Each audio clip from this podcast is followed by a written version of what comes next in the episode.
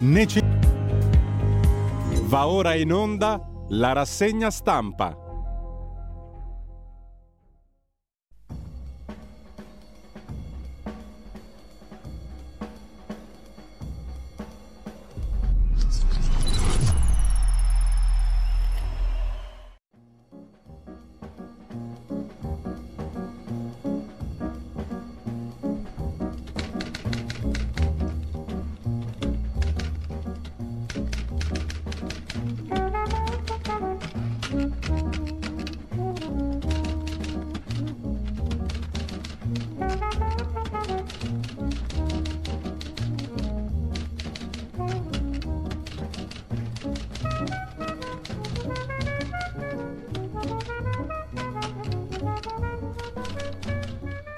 Un cordiale buongiorno a tutte le ascoltatrici e a tutti gli ascoltatori da Giulio Cainarca. Bentrovati all'appuntamento con la rassegna stampa. È martedì tredici febbraio, sono le sette e trentuno, tre gradi a Milano, ma arriveremo a quindici, nebbia in Val Padana. Prima pagina dell'agenzia ANSA, subito dopo aver ricordato radio libertà punto net e la pagina Facebook di Radio Libertà per il palinsesto di giornata. Dicevamo dell'agenzia ANSA, apertura di stamani dedicata al blitz di Israele per liberare due ostaggi. Secondo Hamas altri tre sono morti nei raid, scrive l'agenzia ANSA in apertura. Lo Stato ebraico intanto vieta l'ingresso a una funzionaria italiana dell'ONU che televisivamente è ben conosciuta per commenti antisemiti. Gli Stati Uniti: non sosteniamo il cessate il fuoco a Gaza. E sempre dalla prima pagina dell'agenzia ANSA si passa da Gaza a Mara Venier, opposizioni contro la censura di Viale Mazzini, bufera sulla RAI, migranti, Israele, censura, bla bla bla, lo vedremo dopo. Lollobrigida, il ministro dell'agricoltura, vede gli agricoltori dopo la protesta, proposta IRPEF dimezzata per redditi tra dieci e quindicimila euro, anche questo lo vediamo dopo. Mentre Kamala Harris, l'inesistente finora vicepresidente degli Stati Uniti, si dice pronta a servire come leader, cioè a sostituire Rimban Biden, come lo ha ribattezzato già da tempo un quotidiano italiano assai irriverente. Fedez accusato di calunnia al Codacons, anche questo fa parte dell'home page dell'ANSA. Milei, dopo avergli dato dell'imbecille, vede il Papa, che è diventato adesso invece un grandissimo argentino, il più grande di tutti i tempi nel mondo. Immagine shock contro Giorgia Meloni a testa in giù, ha fatto scalpore la trovata del presidente del museo di Ostuni. Alzi la mano chi sapeva che esistesse un qualsiasi museo a Ostuni, da adesso si sa. Ottimo pubblicità, immagine shock contro Meloni, poi si scusa e parla di foto di pessimo gusto. Il presidente del museo di Ostuni, che non ho capito neanche cosa esponga, comunque Luca dell'atti dice: l'ho fatto sull'impeto di una critica. Fratelli d'Italia aveva chiesto la rimozione dall'incarico. Del Mastro, il sottosegretario alla giustizia, ben più noto per le pistolettate di Capodanno, dice: la sinistra chiederà le sue dimissioni. E poi cieco guida, invalido cammina, un video li incastra. Questa è una robetta tipica all'italiana, come si suol dire. E in primo piano ancora sull'agenzia ANSA di stamani, il Festival di Sanremo, Amadeus, il televoto, giusto mix e bla bla bla. Eh, molto bla bla bla, come vedremo dopo. Eh, intanto sempre dall'home page dell'ANSA di stamani, andando alla cronaca, il femminicidio di Giulia Tramontano, processo a Milano, un testimone racconta in tribunale: in Pagnatiello l'imputato fece ricerche sul cloroformio. In aula il tragico omicidio, la mamma della vittima dice: lotteremo per te, per la verità. Il Me Too all'Università di Torino, gli studenti chiedono di bloccare le lezioni, sono venuti fuori casi di molestie. Per la politica interna, martedì mozione del P D alla Camera sulla guerra in Medio Oriente, cessate il fuoco a Gaza e diplomazia. Sicuramente ascolteranno da quelle parti. E poi il sindaco di Terni, Bandecchi: i motivi delle mie dimissioni non sono cambiati. Il leader della Lega Salvini: la Brigata Sassari per riportare la sicurezza in città. In città... In quel della Sardegna, coinvolgere la Brigata Sassari per ripristinare sicurezza e legalità nel centro storico di Sassari. L'ipotesi prospettata dal vice premier e ministro alle infrastrutture Salvini, sbarcato in Sardegna per sostenere i candidati del Carroccio in vista delle elezioni regionali del prossimo venticinque febbraio. La Brigata Sassari, ovviamente a Sassari. Con ciò lasciamo la prima pagina dell'agenzia ANSA. Il padre di Giorgio non ci sta, il premio a Geolier un impresentabile, è il mito dell'assassino di mio figlio, dice Franco Cutolo, lo riporta l'agenzia Agi, padre del musicista ucciso a colpi di pistola, ricordato all'Ariston. La mamma del musicista ucciso probabilmente si candiderà con Fratelli d'Italia. Ed esprime all'Agi invece il papà la sua indignazione per l'onorificenza concessa al rapper napoletano, si candida alle europee. L'onorificenza cittadina del Comune di Napoli concessa al rapper Geolier dal sindaco di Napoli, Manfredi, P D, ha suscitato l'indignazione di Franco Cutolo, regista teatrale padre di Giovan Battista, il musicista ucciso da un balordo minorenne con tre colpi di pistola ad agosto scorso, il cui ricordo è stato celebrato dalla mamma Daniela Di Maggio nella serata di apertura del Festival di Sanremo. Fuite venne, ha scritto su Facebook il papà di Giorgio, citando la famosa esortazione di Edoardo De Filippo assieme ad alcune considerazioni polemiche nei confronti del sindaco e a un post muto che raffigura Geolier con un mitra dorato tra le mani nella cover, che compare anche su YouTube, del suo pezzo Narcos. Geolier è un ragazzo fortunato, si è trovato spinto da un ingranaggio mediatico pubblicitario che gli ha fatto intercettare il mood dei ragazzi. Ma ciò, dice Franco Cutolo, papà di Giorgio, ammazzato a Napoli, appunto, non giustifica l'impresentabilità di Geolier, la sua mancanza di cultura e di preparazione. Lo dico da artista che ha sempre rappresentato in teatro le minoranze, che ha dato spazio alla cultura popolare e alle culture subalterne. Ma qui troviamo solo la cultura dell'efferatezza. Ho saputo che Geolier è uno dei miti dell'assassino di mio figlio. Non mi sorprende, prosegue il regista, anche se Geolier andò ai funerali di Giovan Battista Cutolo e lanciò un appello ai ragazzi per condannare l'omicidio. Ma è retorica, dice il papà del ragazzo ammazzato. Quel che conta è ciò che lui rappresenta. Nel look, nel modo di parlare, nel modello che offre ai ragazzi della strada. Smettiamola col campanilismo becero, per cui poiché è napoletano, noi napoletani dobbiamo auspicare che vinca Sanremo un impresentabile. Questo campanilismo, questa autoconsolazione, è la rovina di Napoli. Certi simboli fortificano la malavita e se la malavita si fortifica saranno uccisi altri Giorgio che tanto potrebbero dare alla nostra città.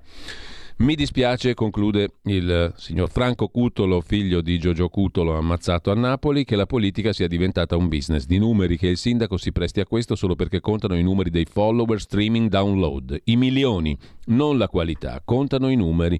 Non parlo per classismo né disprezzo le periferie, semplicemente mi vergogno che si omaggi questo tipo di rappresentazione, non perché sono il padre di Giorgio, ma da napoletano e da artista. Su Dagospia parla la mamma, Daniela Di Maggio, la mamma di Giorgio, già scesa in politica. Ha attaccato il sindaco Gaetano Manfredi per aver prema- premiato Geolier. Non si può premiare chi nel passato imbracciava il Kalashnikov d'oro. Passa un messaggio sbagliato. Tu, sindaco di Napoli, che messaggio vuoi dare alla città? Sono indignata, dice la donna. Ho difeso Geolier perché sta cambiando il suo modo di scrivere e far musica, ma... puntini puntini. Mentre sul Corriere della Sera c'è un'intera pagina dedicata a sta questione qua, pagina otto, feste, fuochi d'artificio, polemiche a Napoli, il ritorno da star di Geolier, targa del sindaco, protestano i genitori di Giorgio dopo l'invito al festival, è un impresentabile.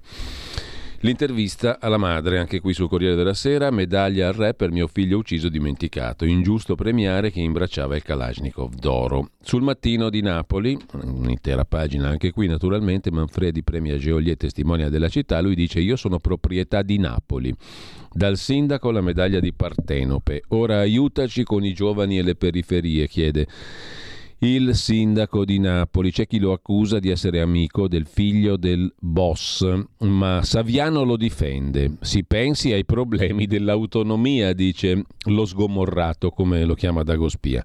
Sangiuliano, il ministro della cultura, sono felice per il successo di un figlio di Napoli. Fiorello, il razzismo è sempre brutto. Evviva Geolier. E ai quartieri spunta il murale dedicato al rapper a pochi metri da quello per Maradona. Su Repubblica, per concludere il capitolo Geolier prima di andare alle prime pagine, pistole e sentimenti del rapper Secondino. Geolier divide l'Italia. ventitreenne, fischiato al festival, rientra a Napoli accolto come una star. Dall'infanzia a Secondigliano ai dischi di platino, racconta Ilaria Urbani. Radiografia dell'eroe della generazione Z. Tra i Pokémon e O Transalp, Geolier adolescente sceglie la moto per sfrecciare tra i caseggiati popolari del rione Gescal. Con ciò chiudiamo il capitolo, ma vi segnalo sull'inchiesta punto it, eh, la rubrica è l'avvelenata, Guia Soncini, che si pone una qualche domanda sull'italianità del paese reale che guarda la tivù per specchiarsi. Chi rappresenta meglio il nostro paese? Il neomelodico napoletano o chi incassa in nero? Chi guarda Sanremo o quelli che si vantano di non vederlo? Oppure chi dice venti ventiquattro fingendo di sapere l'inglese? Che cos'è quindi l'italianità?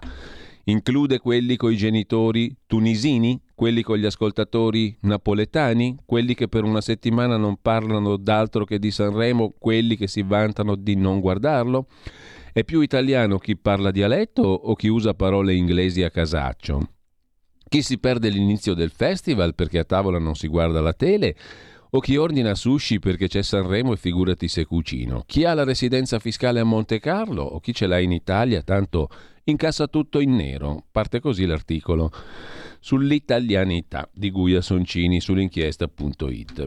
Altro tema invece, prima di andare alle prime pagine, lo pone Ruben Razzante sulla Nuova Bussola Quotidiana con lo strano silenzio sugli Agnelli da parte dei grandi giornali. Le vicende giudiziarie della famiglia Agnelli, l'indagine che riguarda violazioni fiscali presunte, non interessano ai grandi quotidiani. Sarà che ne sono proprietari?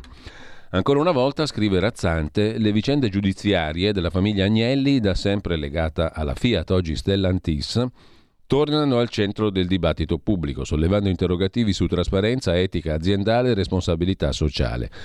Tuttavia, ciò che ha suscitato maggiore interesse e dibattito è stata soprattutto la censura mediatica riguardante questi scandali. Verrebbe da commentare da quale pulpito, visto che le testate come Repubblica e La Stampa, che fanno riferimento a quel mondo, stanno attaccando da mesi l'attuale governo e il Premier, accusandoli di scarsa sensibilità nei confronti della libertà di informazione e ora censurano le scomode notizie riguardanti la loro proprietà.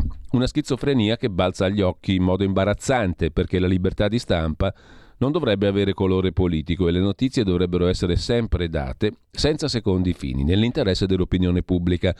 Invece alcune testate, vicine alla sinistra, vicine alla destra, cavalcano battaglie ideologiche, pregiudiziali, mettendo in secondo piano il diritto dei cittadini a essere informati. La Procura di Torino ha aperto un fascicolo di indagine, presunte violazioni fiscali che riguardano le società fiduciarie del gruppo controllato dalla dinastia Agnelli. L'indagine, dopo un esposto presentato da Margherita Agnelli, figlia di Gianni, nell'ambito della contesa legale da lei avviata sull'eredità del padre. I nomi iscritti nel registro degli indagati: John Elkann, figlio di Margherita, presidente di Stellantis, il commercialista Gianluca Ferrero, presidente della Juve, Robert von Gröningen, amministratore dell'eredità di Marella Agnelli, per incarico dell'autorità giudiziaria svizzera. Al centro delle indagini il trattamento fiscale del vitalizio che Margherita Agnelli versava alla madre Marella in virtù di accordi del duemilaquattro, anni presi in esame diciotto diciannove. Al di là della vicenda emerge il profilo omertoso di gran parte della grande stampa, nota Ruben Razzante. L'ombra della censura mediatica si fa sempre più densa intorno a queste indagini. Nonostante la gravità delle accuse e l'interesse pubblico suscitato dalle vicende giudiziarie della famiglia Agnelli, alcuni media sembrano rimanere silenziosi. Questo ha sollevato dubbi sulla neutralità e l'obiettività dell'informazione giornalistica. È stato notato da più parti che i giornali di proprietà di John Elkann hanno trattato la notizia in modo differente rispetto agli altri quotidiani. Sul Corriere di oggi c'è un'intera pagina dedicata alla vicenda Agnelli, c'è un nuovo capitolo nella contesa legale attivata da Margherita Agnelli, figlia dell'avvocato Gianni Agnelli, per questioni legate all'eredità. Dopo un esposto di Margherita, la Procura di Torino attiva accertamenti per ipotesi di violazioni fiscali. l'otto febbraio la Guardia di Finanza acquisisce documentazione in varie sedi. Il fascicolo della Procura non riguarda le fiduciarie del gruppo controllato dalla famiglia Agnelli. Il faro è acceso sul trattamento fiscale del vitalizio che Margherita versava alla madre Marella in virtù di accordi del duemilaquattro, e gli anni presi in esame sono il diciotto e il diciannove. Nel registro degli indagati tre iscrizioni: il commercialista Ferrero, Robert von Gröningen, amministratore eredità di Marella Agnelli, e John Elkann, figlio di Margherita, che ha presentato l'esposto. Evidenti anomalie, dicono i pubblici ministeri, nel mirino la cassaforte di famiglia. Sotto osservazione il passaggio di quote della società Dicembre da Marella a John Lapo e Ginevra Elkann, i figli. Restituite tutta l'eredità, così Margherita, la madre di John Elkann, punta la holding del vero potere degli Elkann e la società a cui fanno capo Stellantis, Ferrari, Juventus e altre. Questo è il punto che riguarda poi tutte le altre società.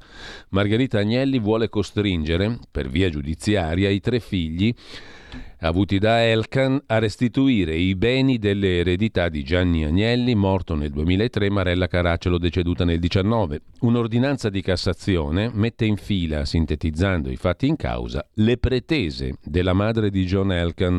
Il punto d'arrivo è molto in alto, l'assetto della Dicembre. Dicembre è la cassaforte, sessanta per cento John, venti per cento ciascuno Lapo e Ginevra Elkann, che è azionista di riferimento di tutto l'impero, Exor, Stellantis, Ferrari, Juventus, C N H, eccetera, trentacinque miliardi di euro. Lì si rischia di arrivare, in sostanza. Sul Fatto Quotidiano anche qui c'è un'intera pagina curata da Ettore Boffano, Lady Agnelli, la Svizzera, l'agenda italiana sparita, la traccia dei pubblici ministeri, voli per il Marocco, elicotteri privati, dipendenti, libri di giardinaggio, l'indagine sugli ultimi diciassette anni della vedova dell'avvocato. Qua si fa più colore, la sostanza l'ha raccontata il Corriere prima.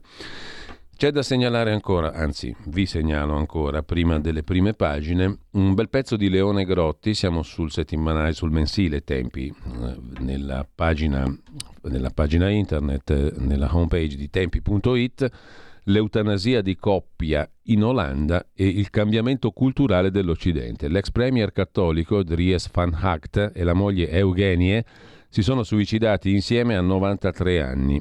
I media, italiani e stranieri, esultano e sottolineano come la vita degli anziani non sia poi così degna di essere vissuta. Ma così, sottolinea Leone Grotti, crolla l'intera società. Su Tempi trovate anche in streaming, potete rivedervelo, l'incontro tenutosi ieri sera, lunedì dodici febbraio. L'associazione culturale Esserci e Tempi hanno organizzato l'incontro con Daniele Magazzeni, Managing Director of Artificial Intelligence di J P Morgan, la banca d'affari, e Visiting Professor al King's College di Londra. Il titolo dell'incontro: Intelligenza artificiale, opportunità e rischi. In questa pagina, nell'home page di Tempi, potete rivedervi l'incontro su un tema decisamente interessante. Mentre andiamo a vedere adesso le prime pagine dei quotidiani, ma prima bisogna ricordare che oggi è la giornata mondiale della radio, la stabilita l'UNESCO, ma soprattutto nel lontano millenovecentoventiquattro, e la regia adesso ci agevola il filmato, come direbbero gli amici di Striscia, la regia ci agevola il filmato, una pillola di RAI Storia, perché nel millenovecentoventiquattro, siamo un po' in anticipo sul sei ottobre, ma quell'anno lì, quest'anno fa cent'anni, l'U R I, Unione Radiofonica Italiana, poi E I A R, Ente Italiano Audizioni Radiofoniche, poi RAI. Insomma, nasceva la radio in Italia. Quando c'era lui? Quando c'era lui. sei ottobre millenovecentoventiquattro. Sono le ore ventuno. Quando dai pochi apparecchi radiofonici presenti in Italia arriva un annuncio. Unione Radiofonica Italiana, uno R O, stazione di Roma. Concerto sinfonico inaugurale. La voce è quella della conduttrice Maria Luisa Boncompagni. Nel millenovecentonovantasette dalle teche RAI è però emersa un'altra voce che presenta il concerto inaugurale, il quartetto Opera sette di Haydn. È quella della violinista Ines Viviani Donarelli, una delle esecutrici del concerto, a cui seguono un bollettino meteorologico e notizie di borsa. Il tutto dura un'ora e mezza. È la prima trasmissione radiofonica in Italia. L'U R I, Unione Radiofonica Italiana, è stata fondata solo qualche mese prima, il ventisette agosto millenovecentoventiquattro. Nel gennaio millenovecentoventotto diventerà E I A R, Ente Italiano per le Audizioni Radiofoniche, per poi adottare nel millenovecentoquarantaquattro la denominazione RAI.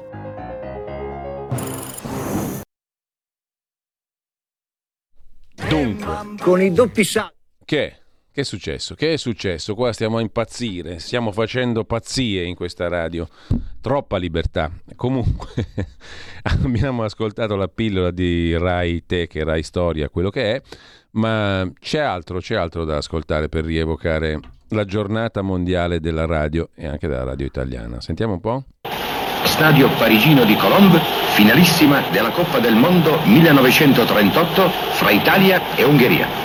La nazionale azzurra è pervenuta alla finale per il titolo mondiale battendo la Norvegia a Marsiglia per due reti ad una, la Francia a Parigi per tre reti ad una, il Brasile a Marsiglia per due reti ad una. Ecco la squadra italiana che entra in campo per l'ultimo decisivo scontro. Questa la nostra formazione. Olivieri, Foni, Rava, Serantoni, Andreolo, Locatelli, Piavati, Meazza, Piola, Ferrari, Colossi. Ultima stretta di mano tra Capitan Meazza e l'ungherese Sciarosci. Partiti. L'Italia si porta decisa all'attacco. Questo è Nicolò Carosio. Nicolò Carosio. I più anziani se lo ricorderanno, ma prepariamo anche la pillola successiva. Italia-Ungheria millenovecentotrentotto. E c'era sempre lui, il capoccione. Peraltro Nicolò Carosio, mitico, mitica voce della radio italiana. Cosa ci propone la prossima pillola? Adesso con la regia andiamo a scoprirla tutti insieme. Ecco qua.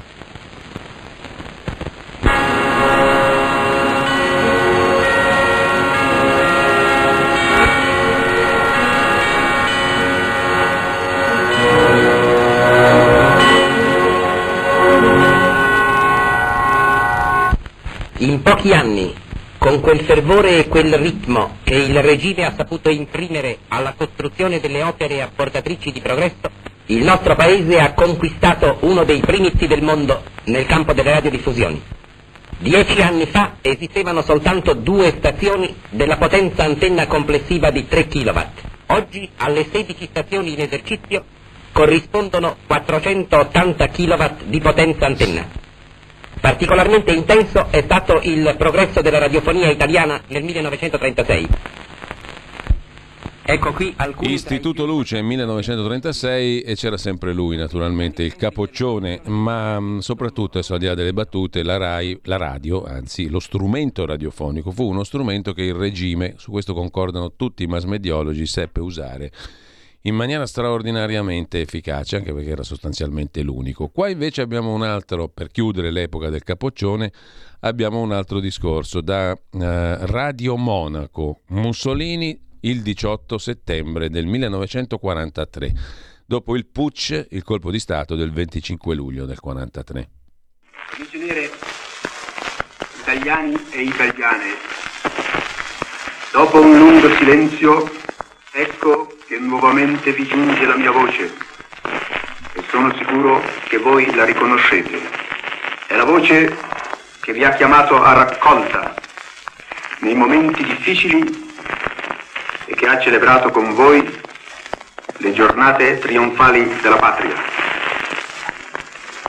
Ho tardato qualche giorno prima di indirizzarmi a voi perché dopo un periodo di isolamento morale era necessario che riprendessi contatto col mondo.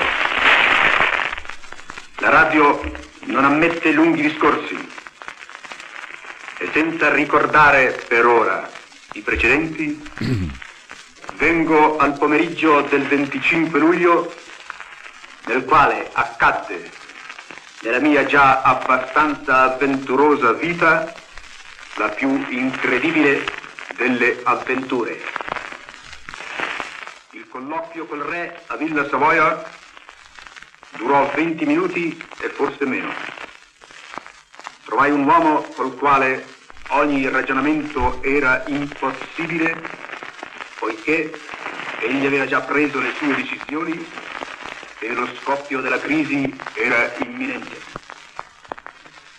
È già accaduto, in pace e in guerra, che un ministro sia dimissionato e un comandante sfigurato, ma è un fatto unico nella storia che un uomo, il quale, come colui che vi parla, aveva per ventuno anni servito il re con assoluta, dico assoluta lealtà, sia fatto arrestare, sulla soglia della casa privata del re, costretto a salire su un'autoambulanza della Croce Rossa. E insomma adesso la facciamo corta perché sennò andiamo, andiamo avanti di lui. Per quanto lo stesso Duce dice che bisogna essere stringati, poi naturalmente si va per le lunghe. Comunque se, se, se fate caso, secondo me la radio non tradisce mai il tono di voce di una persona, e ancor più del video. Secondo me il tono di voce di una persona già dice tutto. Questo qui era già spacciato, si capiva tranquilla, si capisce a posteriori naturalmente, è più facile ancora, però non c'è più il tono da trombone che verrà così poi dileggiato da Carlo Emilio Gadda in Nero Sepriapo, no? Con quella sequela di soprannomi che Gadda rifila a Benito Mussolini. Qua c'è già un uomo che contiene i sei germi della propria rovina. Ma non è mica finita qua, andiamo avanti a rievocare i cent'anni della radio italiana e la giornata mondiale della radio di oggi.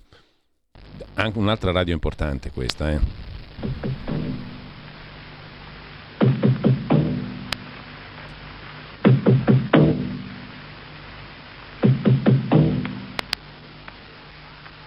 Parla Londra. Trasmettiamo alcuni messaggi speciali. Felice non è felice. È cessata la pioggia. La mia barba è bionda. La mucca non dà latte. Giacomone bacia Maometto. Le scarpe mi stanno strette. Il pappagallo è rosso. L'aquila vola. Parla Londra. Abbiamo trasmesso alcuni messaggi speciali.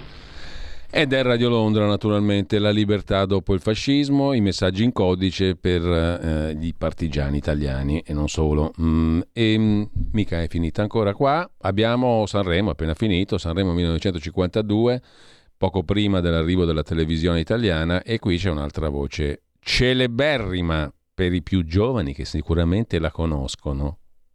Radio Italiana, stazioni del secondo programma.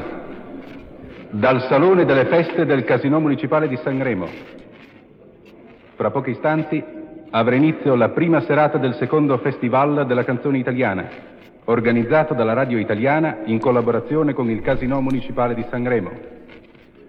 Partecipano alla serata i cantanti Achille Togliani, Gino Latilla, Oscar Carboni, il duo vocale Fasano, Nilla Pizzi e l'orchestra della canzone diretta da Angelini. Presenta Nunzio Filogamo. I cari amici vicini e lontani, buonasera. Eh beh, cari amici vicini e lontani è rimasta nella storia comunque della radio. Abbiamo ancora qualcosa però, se non sbaglio, per celebrare fino in fondo la radio, lo strumento radiofonico, e questa è celeberrima a livello mondiale e stiamo parlando di Orson Welles. millenovecentotrentotto. Affiliated stations present Orson Welles and the Mercury Theatre on the air in The War of the Worlds by H G Wells.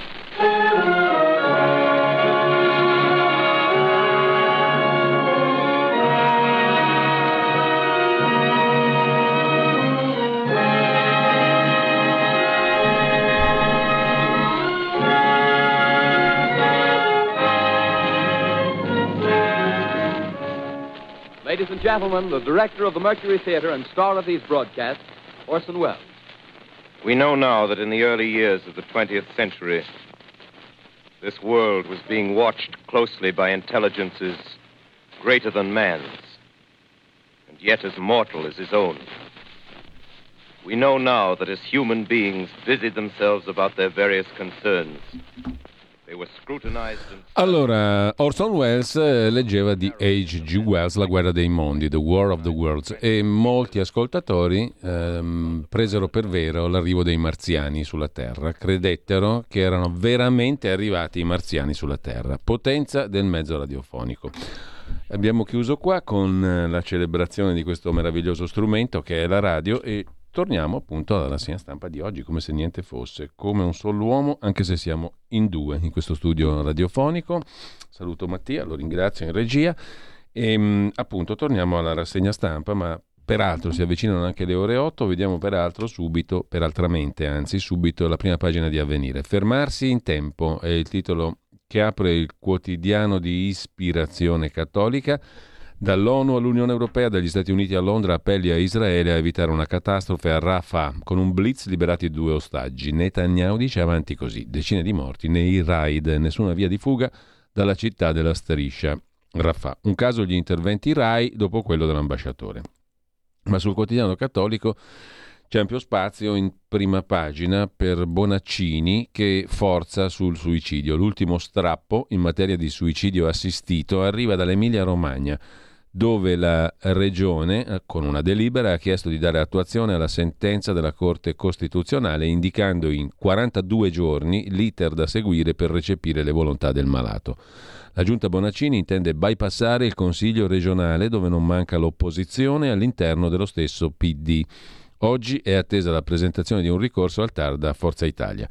Il governatore Bonaccini dice: ci siamo mossi per rispondere a chi è in situazione di grande sofferenza, ma ci auguriamo che ci sia una legge nazionale. I dubbi di medici, giuristi e associazioni.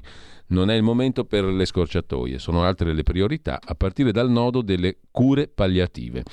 Ma Avvenire mette in primo piano, lo fa da qualche giorno, anche un tema completamente trascurato dagli altri quotidiani, le sostanze perfluoroalchiliche, assai dannose per la salute, in sigla I P F A S, sempre più pericolosi. Oltre al Veneto, noi ne parlammo a lungo qui in Radio Libertà, pure in Piemonte l'emergenza P F A S si allarga a tutto il nord Italia. Dopo il Veneto anche il Piemonte fa i conti con sostanze contaminate presenti nell'acqua che poi vanno nelle falde acquifere. Centinaia di migliaia le persone coinvolte. Intanto uno studio pubblicato su The Lancet Planetary Health conferma che i veleni possono raggiungere il feto durante il periodo della gestazione. Da Avvenire passiamo al no, passiamo a niente perché sono le otto e zero due, siamo in ritardo, pausa musica. Stai ascoltando Radio Libertà, la tua voce libera, senza filtri né censura. La tua radio.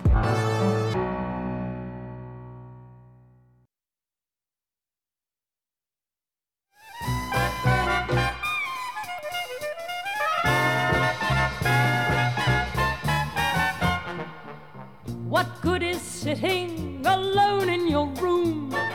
Come hear the music play. Life is a cabaret, old chum. Come to the cabaret. Put down the knitting, the book and the broom. It's time for a holiday. Life is a cabaret, old chum. Come to the cabaret. Come taste the wine.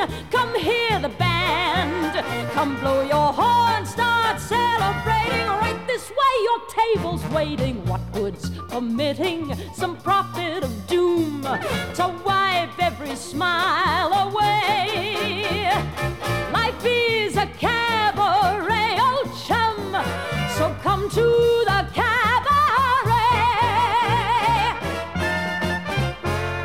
I used to have this girlfriend known as Elsie, with whom I shared four sordid rooms in Chelsea. She wasn't what you'd call a blushing flower.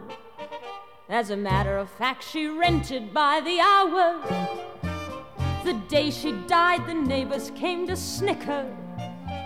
Well, that's what comes from too much. Compiamo questo atto di violenza, sfumiamo Liza Minnelli. Tredici febbraio, oggi millenovecentosettantadue, esce l'adattamento cinematografico di Cabaret, diretto da Bob Fosse, basato sull'omonimo musical, con Liza Minnelli, ovviamente, che abbiamo appena ascoltato.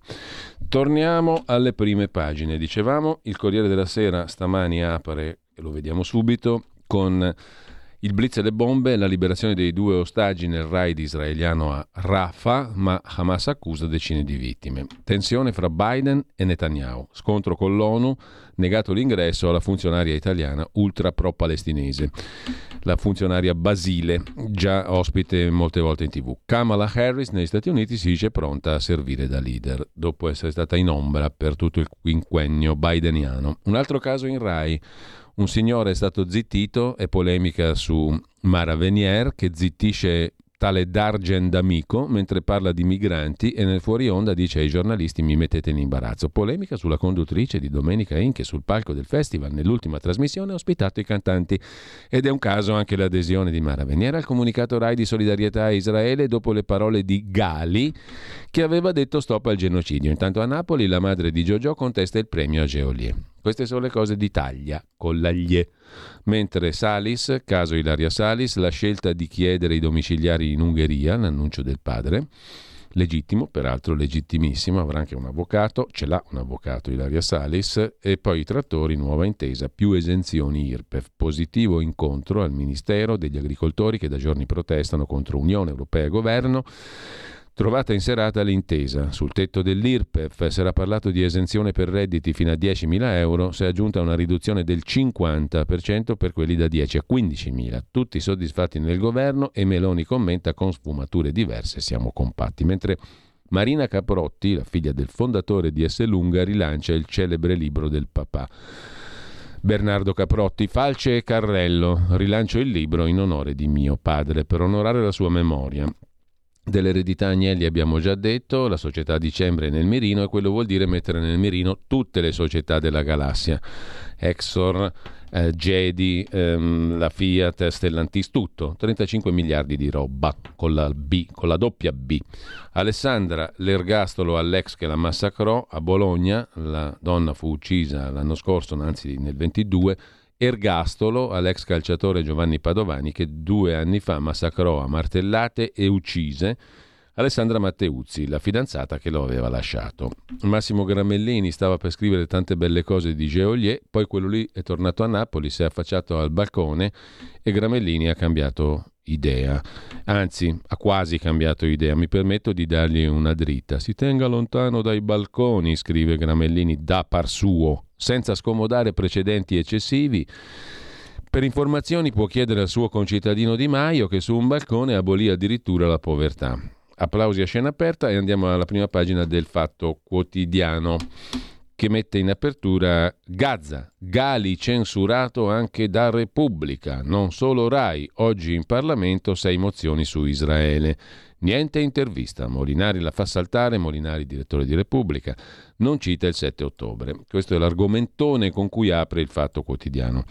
C'è poi la onlus bluff dell'avvocato Giulia Bongiorno, senatrice leghista, molti spot, pochi aiuti, la onlus insieme a Michel Hunziker, respinta a Cagliari la querela contro il Fatto Quotidiano. Secondo i pubblici ministeri, l'associazione, fondata nel duemilasette con Hunziker, non poteva evadere le richieste quotidiane di aiuto delle vittime. Confermata la nostra inchiesta di Selvaggia Lucarelli, gioisce il Fatto Quotidiano. E poi arrestato l'imprenditore Langellotto, pregiudicato per concorso esterno, per stalking al giornalista del Fatto Quotidiano Vincenzo Iurillo. Gli diceva agli scrittori tagliano la testa. Simpatico sto soggetto. Meno male che è stato arrestato, verrebbe da dire, mentre intervista a Landini, il segretario della C G I L, su Stellantis, colpe di chi ha gestito, ora alzare i salari, così un po' bolsamente il segretario della C G I L. Inchiesta su Elkann, Marella Svizzera, l'abbiamo visto prima, e poi Fratelli d'Italia va al voto europeo, vanno anche gli altri, ma Fratelli d'Italia in pompa magna, vertice con Lollo e Arianna, Giorgia in lista, i ministri no. Giorgia Meloni si candida, capolista in tutte le circoscrizioni, mentre gli altri ministri no. Vediamo che scrive la radio fa cent'anni, Alessandro Ferrucci intervista sul Fatto Quotidiano Renzo Arbore, gli scherzi con Boncompagni, eccetera, eccetera. Ma dicevamo, vediamo cosa ci racconta Marco Travaglio, il regalo di Trump. Il segretario generale della NATO, Stoltenberg, e l'ex e forse futuro presidente degli Stati Uniti, Trump, hanno parlato del futuro dell'Europa. Stoltenberg l'ha condannata a decenni di confronto con la Russia, ha detto, perché se Putin vince in Ucraina non c'è garanzia che non aggredisca altri paesi. Dobbiamo espandere la nostra industria militare più velocemente, aumentare forniture all'Ucraina, rifinire le scorte. Mentre Trump ha riferito la sua risposta al capo di un grande Stato europeo che gli chiedeva se lo difenderebbe da un attacco russo nel caso in cui non mantenesse l'impegno della NATO di alzare la spesa militare al due per cento del P I L. Non ti proteggerei, ha detto Trump, e incoraggerei i russi a fare quel diavolo che vogliono. Paga i tuoi conti, se no sei un delinquente. La frase di Stoltenberg è passata liscia come acqua fresca. Quella di Trump, nota a travaglio, ha indignato le cancellerie europee e la stampa. Eppure lo scenario Trump conviene all'Europa molto più dello scenario Stoltenberg, sempre che qualcuno si ricordi perché esiste. L'Europa, il sogno europeo di, Gas, di De Gasperi, Adenauer, Schuman, nasce dall'impegno a evitare la terza guerra mondiale, col progetto, rimasto sulla carta, di un'integrazione economica, politica, militare, per la convivenza reciproca e la sicurezza pacifica. In questo spirito, per rimuovere tutte le cause di conflitto, nel settantacinque l'Europa firma con Stati Uniti, Unione Sovietica e Canada gli accordi di Helsinki, eccetera. Insomma, per farla corta, Travaglio sostiene: prendiamo al volo quello che ha detto Trump e facciamo un'Europa autonoma dagli Stati Uniti, un vero Stato europeo. Su questo ci sarebbe da discutere molto inter- interessantemente. Mentre lasciamo il Fatto Quotidiano, Il Giornale apre la prima pagina con il giro di vite del ministro Valditara, istruzione e merito. Bocciare i vandali della scuola, dice il ministro Valditara parlando dal liceo milanese Severi Correnti, occupato e devastato durante l'occupazione. Sono stati commessi molti reati. Smentita la bufala intanto dell'Italia sotto tutela dell'Unione Europea. I funzionari europei sono venuti a farsi un giro d'ordinanza in Italia e non un esame. Mentre Javier Milei ieri è stato intervistato da Nicola Porro a Quarta Repubblica su Rete quattro, lo Stato è la più grande associazione criminale. Detto in Italia, questo non ha capito che ce ne sono almeno quattro di organizzazioni più importanti dello Stato in Italia, e non le cito per rispetto. L'Europa è la zona al mondo che cresce di meno, ha detto il presidente argentino.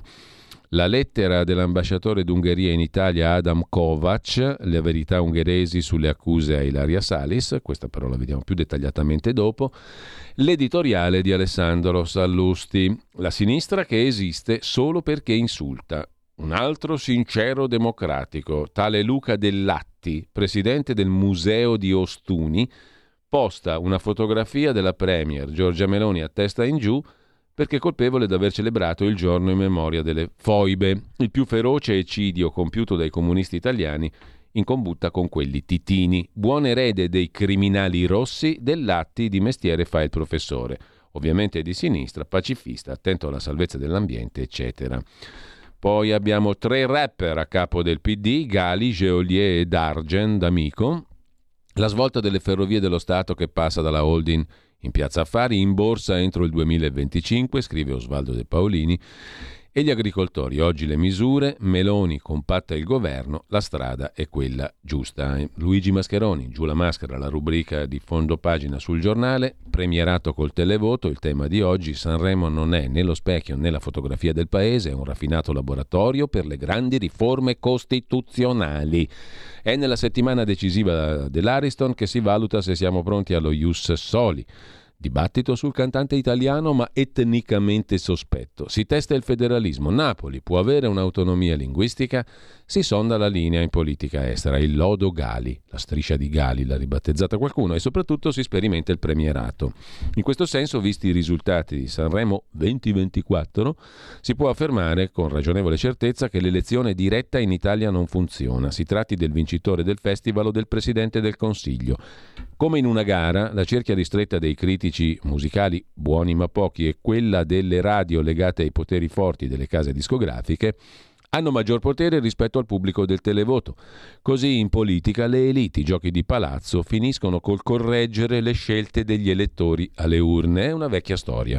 In Italia c'è sempre una casta, un governo dei tecnici, che si assume il compito di proteggere il popolo da se stesso. Forse però il cantante d'Italia, eletto col maggioritario a doppio turno, funzionerebbe, chissà. La verità, conclude Mascheroni, è che noi italiani, abituati al voto di scambio, alle sim taroccate, la sovranità popolare ce la dobbiamo ancora meritare. La democrazia ha un costo, cinquantuno centesimi per un televoto purtroppo non bastano. C'è gente che dice: ma mi ha risposto adesso col feedback del voto, figurati un po' che voto del cavolo. Cercare di votare non, non era, come dire, così facile, così opportuno. Insomma, c'è gente che appunto gli hanno votato adesso, praticamente due giorni dopo. Il Mattino di Napoli mette in primo piano, lo vediamo subito, il P N R R, troppi progetti in ritardo.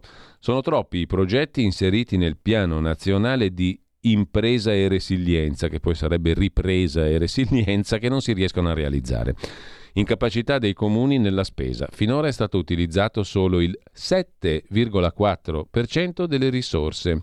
Peccato poi che sul novantasei virgola sei per cento restante, novantatré virgola sei per cento, novantadue quel che l'è, su tutto insomma ci chiederanno indietro i soldi, mm? e quindi è debito debito per gli italianuzzi e le italianuzze.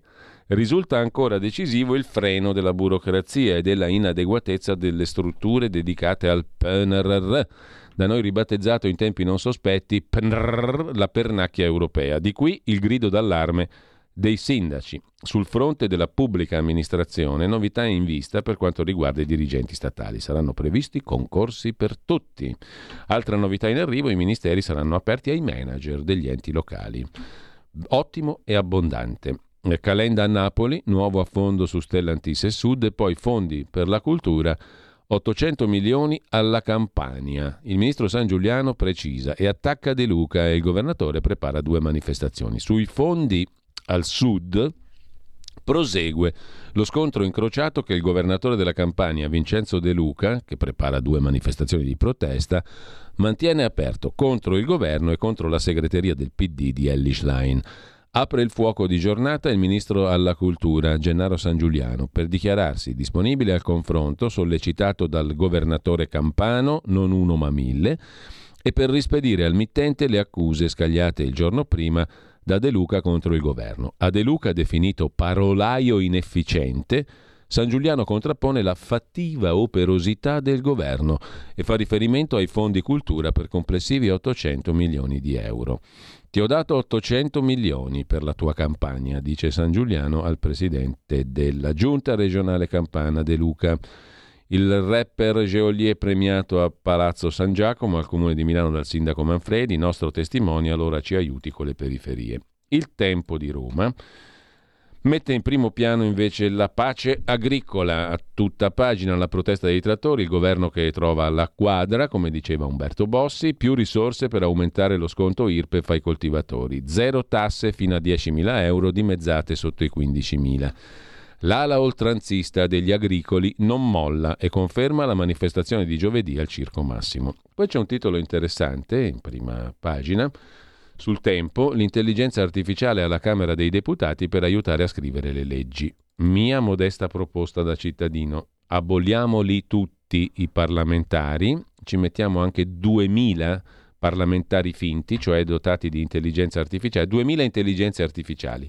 Aumentiamo pure il numero dei deputati, fatti però con l'intelligenza artificiale, tanto forse sono, sarebbero più autonomi di quelli attuali. Questo è populismo veramente bieco, schifoso, infame, me ne rendo conto. Comunque l'intelligenza artificiale per aiutare a fare le leggi. La Camera apre al futuro, un rapporto del Comitato di Montecitorio dopo un anno di lavori per l'utilizzo di capacità predittive, chatbot e analisi degli atti. Ovvero gli algoritmi dell'intelligenza artificiale andranno a supporto dell'attività legislativa per fare leggi migliori, magari scritte anche in italiano comprensibile, che è un proposito che da centocinquanta anni affligge il Regno d'Italia e poi la successiva Repubblica.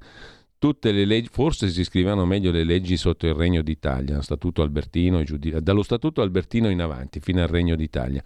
Non lo so, è un dubbio, però insomma tutti si sono proposti di dire stavolta facciamo la riforma che le leggi le deve capire anche uno con la terza elementare.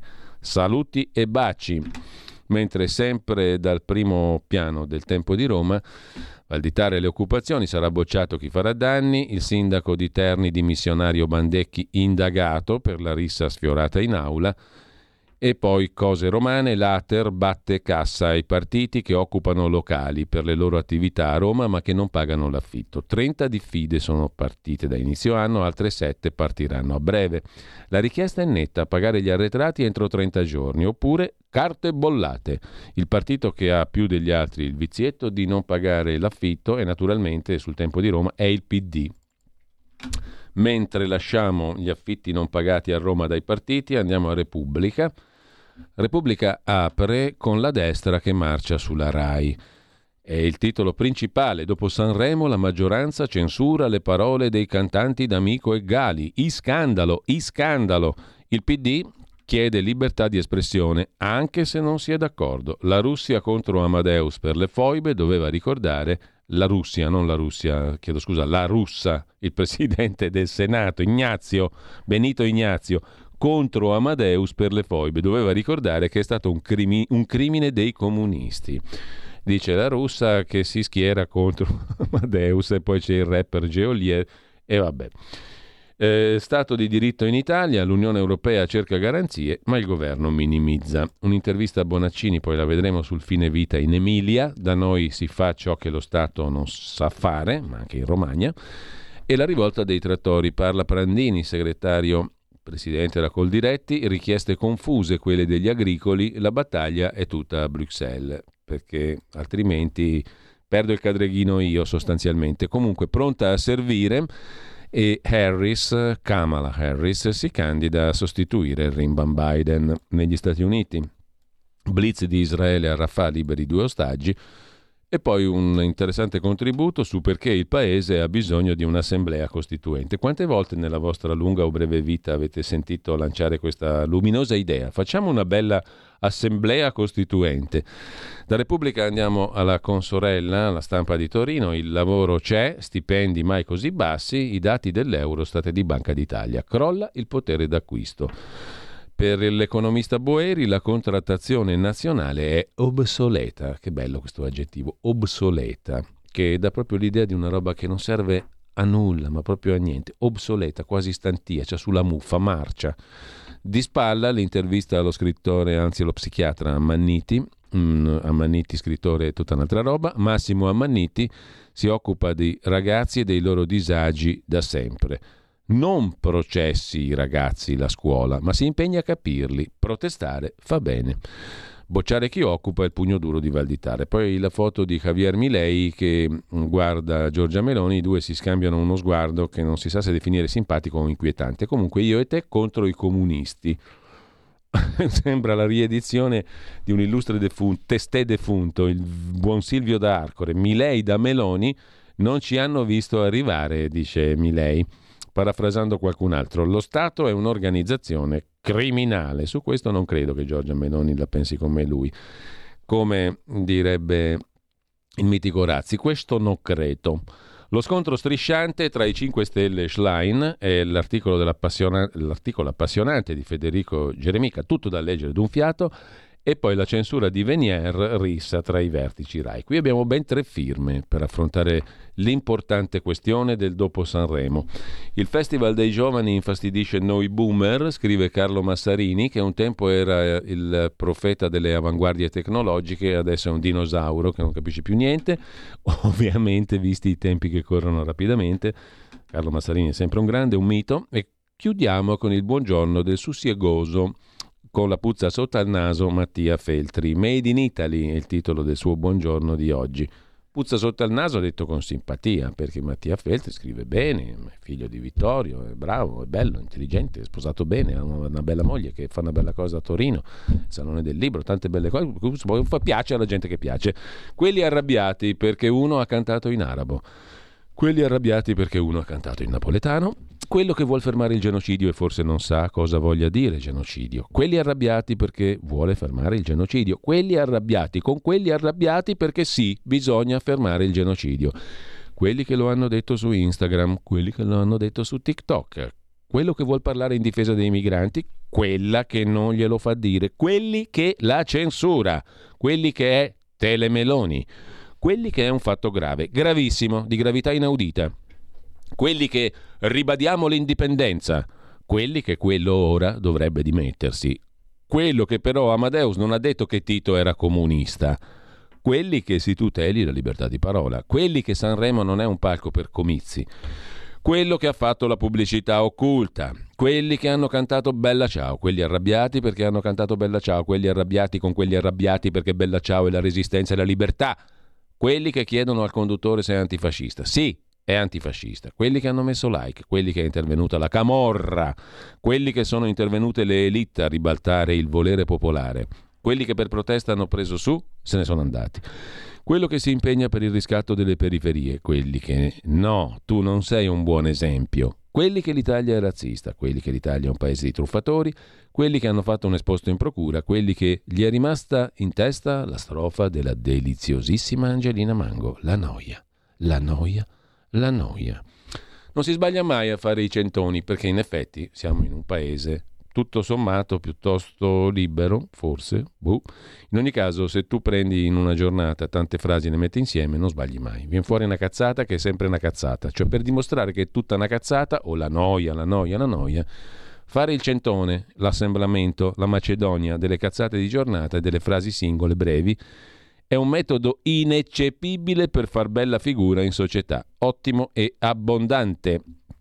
Biden e Unione Europea contro Trump, nessuno tocchi l'alleanza atlantica, così sulla stampa. Lasciamo la stampa, andiamo pieni, assetati di verità, alla verità naturalmente, quella di Maurizio Belpietro.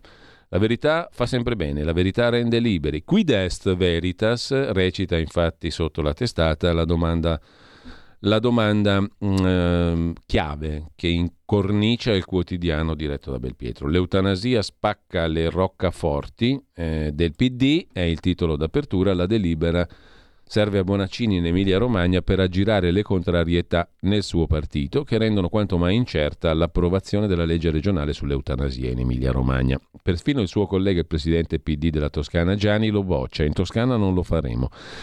Cartabia, Marta Cartabia, l'ex presidente e ministro di giustizia a gamba tesa, Parlamento intollerabile.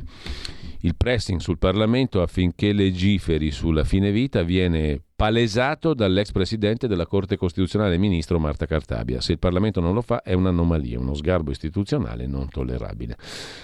In taglio alto Maurizio Belpietro, che si è invasato di Geolier in questi giorni, è andato a spulciarsi tutti i video su YouTube, si è fatta una cultura geolieriana fantastica il direttore della Verità, e oggi sentenzia pure le madri degli uccisi a Napoli sono contro la beatificazione di Ge- Geolier. Da Amadeus e Manfredi un messaggio sbagliato: anche le madri dei morti di Camorra non si bevono la favola di San Geolier. Criticare il rapper che inneggia i Narcos e sforna video carichi di violenza non è razzismo. Per capirlo basta ascoltare Daniela Di Maggio, alla quale il crimine ha ucciso un figlio. Lo premiano, sono indignata, ha detto la madre di Giorgio. Non ho nulla contro la canzone o la lingua napoletane, scrive Belpietro. Contesto, come vi ricordate, c'era un'antica, c'erano forse, se non mi ricordo male, um, il comico napoletano... Um, c'era una, scena, una, una scenetta, una, una gag che non so, mi ricordo più su quale canale televisivo venisse mandata.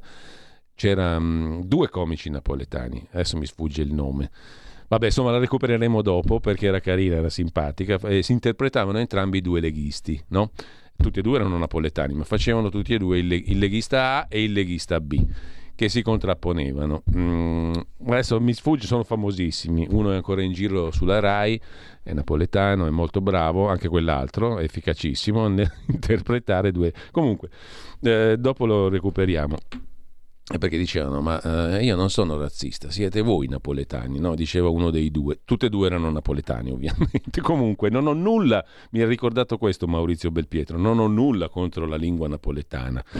Contesto il modello proposto da questo cantastorie. Pino Daniele, vero artista partenopeo, ha scritto capolavori. Il sindaco Manfredi, che gli ha dedicato una targa, Amadeus che ha pensato solo agli ascolti e Saviano che lo applaude. Sono tre campioni di cinismo e di furbizia. Così il direttore della Verità. Di spalla c'è il pezzo di Francesco Bonazzi, Sanremo, comizietti su guerra e migranti, eppure le opposizioni gridano alla censura. Le carte di Hillary, Totti nasconde i soldi e li sperpera al gioco, il pezzo fondamentale di Giacomo Amadori a pagina tredici, e poi Maddalena Loi e Alessandro Rico tornano su un classico della verità, i vaccini. Miocarditi, vaccini peggio della Covid. Effetti avversi anche con l'antivirale. L'alert dell'Agenzia Europea del Farmaco. Intanto Rezza, ex comitato tecnico scientifico, confessa mai letti i contratti con Pfizer. E questo è interessante. Facciamo contratti miliardari, non li leggiamo nemmeno. Altro passo dell'Unione Europea verso la confisca dei fondi russi, scrive Giuseppe Liturri. L'Unione Europea ha compiuto ieri un altro decisivo passo verso l'uso dell'opzione nucleare contro la Russia. Pagina quattordici, il dettaglio dell'articolo di Liturri, poi andiamo in pausa. Il Consiglio dell'Unione Europea fa un passo per appropriarsi delle riserve russe. Chi detiene i fondi congelati della Banca Centrale di Mosca dovrà contabilizzare a parte i proventi maturati nel tempo, che in futuro potrebbero essere confiscati. Poi chi si fiderà più a depositare capitali in Europa?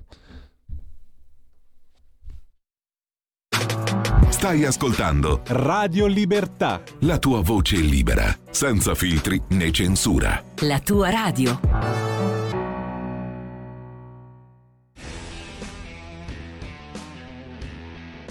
Che cosa c'è dietro i trattori contro la U E? Contrariamente a quanto si dice, non si tratta solo di soldi, anche perché l'Unione Europea da sempre inonda l'agricoltura di capitali. Va infatti oggi all'agricoltura il cinquanta per cento dei fondi del bilancio europeo. Gli agricoltori di tutta Europa, quelli italiani infatti sono stati gli ultimi a muoversi, hanno invece la sensazione che l'Europa voglia disfarsi di loro per motivi ecologici. Non è quindi in gioco solo il portafoglio, ma la loro stessa esistenza. Bruxelles, ad esempio, blocca gli allevamenti, cancella gli antiparassitari, ma non consente l'uso delle piante geneticamente modificate, distrugge preziosi terreni di pianura con gli imponenti impianti solari e con capannoni eh, della logistica, disturba le bestie con sempre più grandi pali eoliche. Insomma, per la U E gli agricoltori debbono scomparire, come del resto anche gli operai. Solo che gli operai senza lavoro non possono reagire scioperando, mentre gli agricoltori hanno potenti trattori da far valere e li stanno usando come delle clave.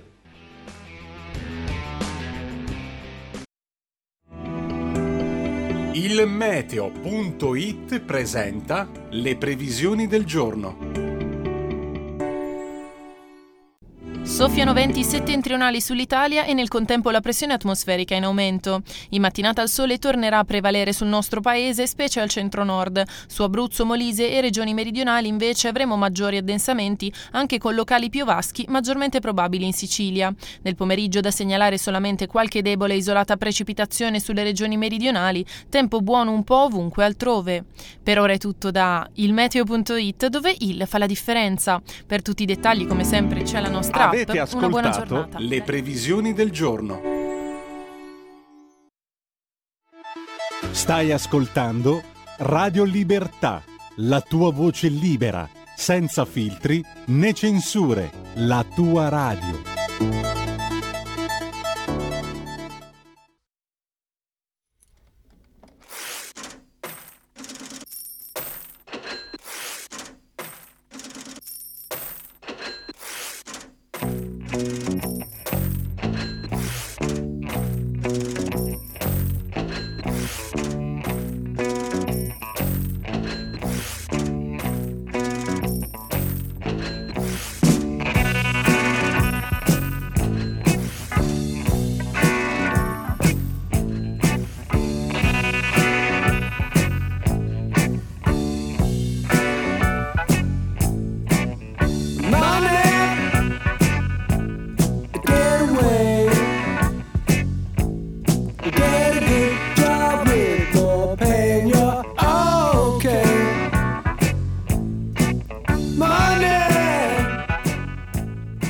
tredici febbraio millenovecentottantadue l'album dei Pink Floyd, Dark Side of the Moon, segna quattrocentodue settimane nella classifica Billboard Top duecento negli Stati Uniti. Eh, non c'è bisogno di aggiungere altro. Però abbiamo recuperato, abbiamo recuperato Maurizio Belpietro che modera una tribuna politica.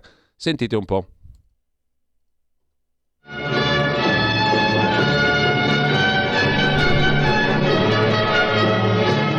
e signori, buonasera. Benvenuti alla nostra consueto appuntamento con Tribuna Politica. Il tema di questa sera è un tema di attualità, un tema assai scottante. È vero che i napoletani non lavorano? Ne parliamo con l'onorevole Carmine Rotunno della Liga Lombarda. Buonasera, buonasera onorevole. Buonasera a tutti. E con l'onorevole Michele Ramaglia della Lega Veneta. Buonasera onorevole. Buonasera a tutti. Onorevole Rotunno, a lei la parola. È vero che i napoletani non lavorano? Assolutamente no, assolut- noi non siamo razzisti, ma purtroppo abbiamo i dati Istat alla mano. Cioè i napoletani non lavorano? I napoletani non lavorano nella maniera più assoluta, lavorano soltanto il due per cento e quei due stanno quasi sempre malati. Certo. E quando non sono malati, venitemi incontro, fanno la pausa pranzo che dura dalle dodici alle tredici ore, costringendo così il datore di lavoro a pagare otto nove ore di straordinario. Certo, otto nove certo. Ore di straordinario. È un danno Abbi- anche allo Stato, è un certo. dato, è un dato Istat. E abbiamo già visto in, un'altra, in altre puntate che l'unico interesse del napoletano è il furto anziché il lavoro, anche per quanto riguarda i napoletani emigranti. Certo. E a questo proposito io ricordo che anche un emigrante è un uomo del sud, da cui il termine suddolo, certo, non dimenticate. Certo. Grazie della sua lezione di grammatica, grazie. Prego, la grazie ringrazio, prego, onorevole Ramaglia, replichi pure all'onorevole Rotunno. La mia tesi è questa, io non sono proto assolutamente d'accordo con il collega Rotunno. Rotunno, Carmine Rotunno. Oh, io dico questo, che i napoletani non lavorano, no, a Napoli, ma quando emigra il napoletano lavora. E attenzione, non perché gli piace lavorare, ma per lo sfizio di rubare il lavoro agli altri. Oh, ma questo problema però si può risolvere. Ma come? Come, onorevole Ramaglia? Co- come si può risolvere? Ah, isolando definitivamente tutta la Campania. E come? Come, onorevole Ramaglia? Co- come oh, si co- fa? No, si prende e si spalma ben bene tutto attorno alla Campania un campo minato. Sì. Oh, e se si vuole proprio essere sicuri, si vuole proprio essere scrupolosi, si mettono metti cinquecento, seicento, settecento, ottocentomila carri armati che appena ne esce uno... Ma in questo modo lei pensa di risolvere in maniera ottimale il problema?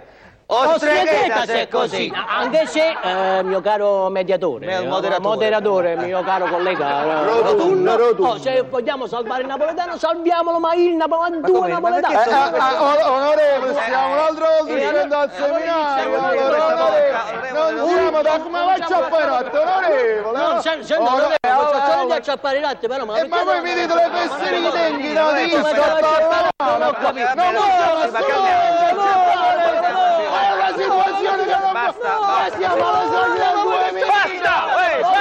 basta, basta, basta così, calmiamoci gli animi e eh, eh, la prego di sbollire gli spiriti a tutte e due e concludiamo velocemente in fretta, prego. Concludiamo. Quando si dice sì, tienilo a mente e con questo io vi lascio dicendo abbasso il razzismo. Abbasso i napoletani. Grazie onorevole Rotunno, concluda lei onorevole Ramaglia. Io voglio concludere con una parola sola. Ricordatevi che noi assolutamente non siamo razzisti, sono loro che sono napoletani. Grazie per il vostro intervento, grazie a tutti voi per averci seguito. Arrivederci alla prossima Tribuna Politica. Buonasera. Ecco qua, abbiamo recuperato un Maurizio Belpietro agli esordi della sua carriera che medi- mediava tra Carmine Rotunno della Liga Veneta e Michele Ramaglia della Liga Lombarda. Lombarda, un'antica tribuna politica che è stata rinfocolata, riportata in vita dalle polemiche di questi giorni post Sanremo, mentre torniamo a questo punto a essere seri, è possibile, con la prima pagina della Verità di stamani dove Maurizio Belpietro medesimo, appena citato, si occupa del quotidiano La Repubblica che si fa smentire perfino dall'Unione Europea. Il quotidiano che nasconde i guai del suo editore, Agnelli, Elkann, inventa un'inesistente ispezione dell'Europa al governo. Poi c'è Milei scatenato, il comunismo è la malattia dell'anima, lo Stato è un'associazione criminale.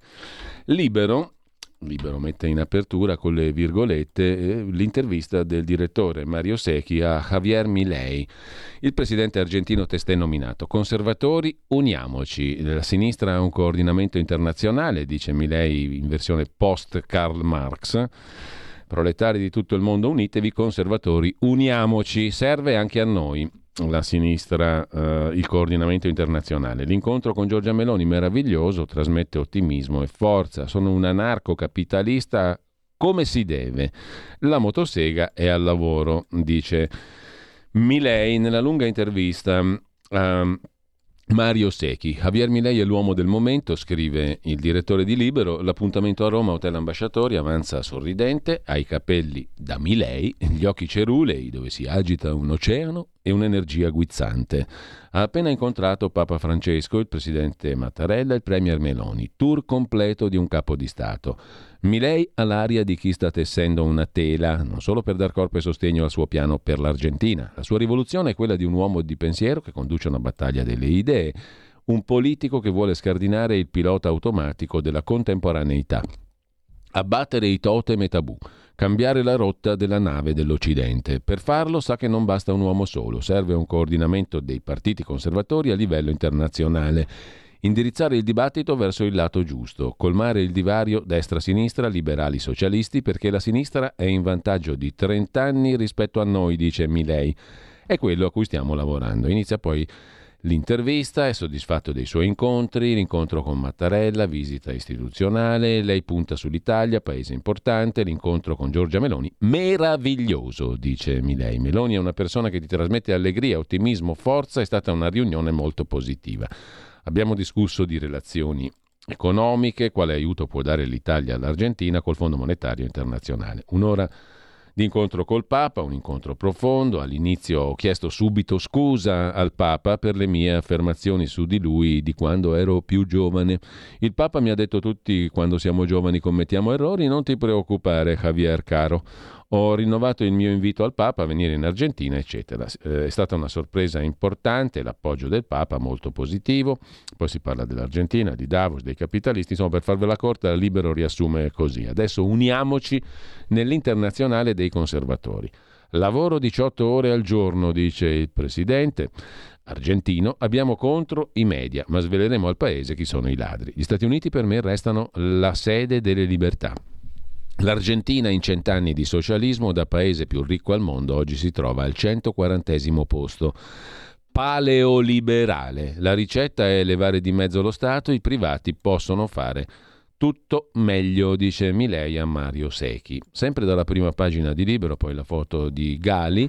I progressisti si barricano nella striscia di Gali, titola Libero. RAI troppo filo Israele, il P D ha un nuovo leader, commenta Daniele Capezzone.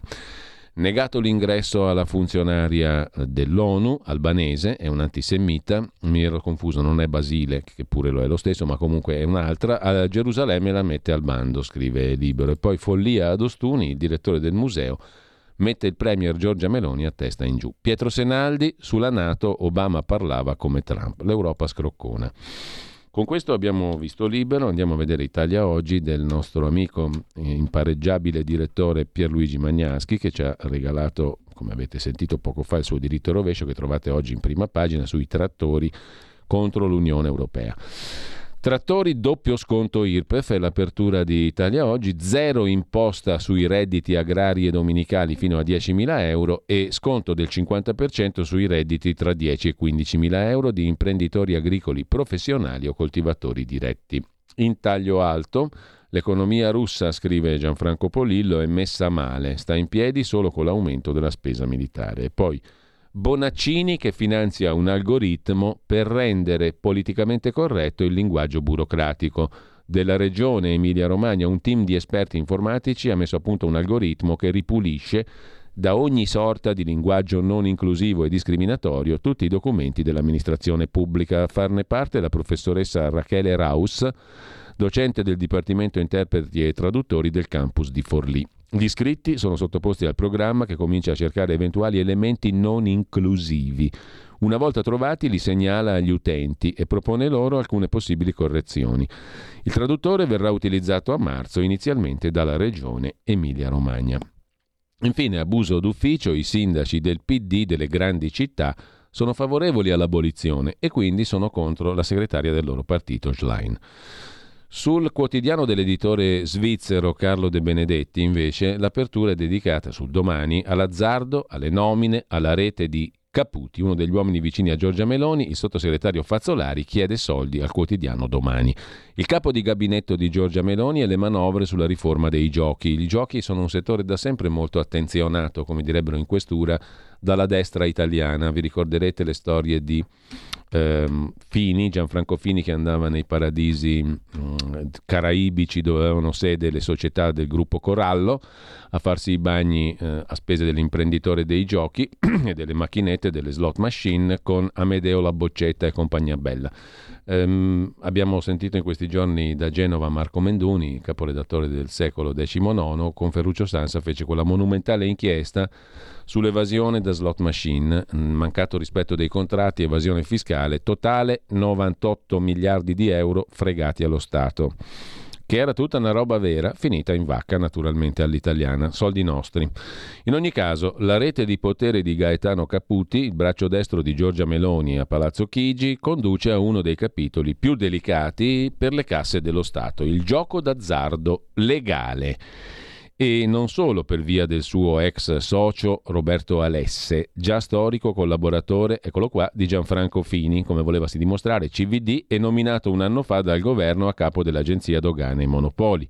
Come svelato da Domani, infatti, Alesse e Caputi fino a gennaio ventitré sono stati azionisti di un'azienda che si occupava di vendita di software e consulenza finanziaria. Intanto, dopo l'inchiesta sulla società tre I, il sottosegretario Fazzolari ha deciso di fare causa a Domani.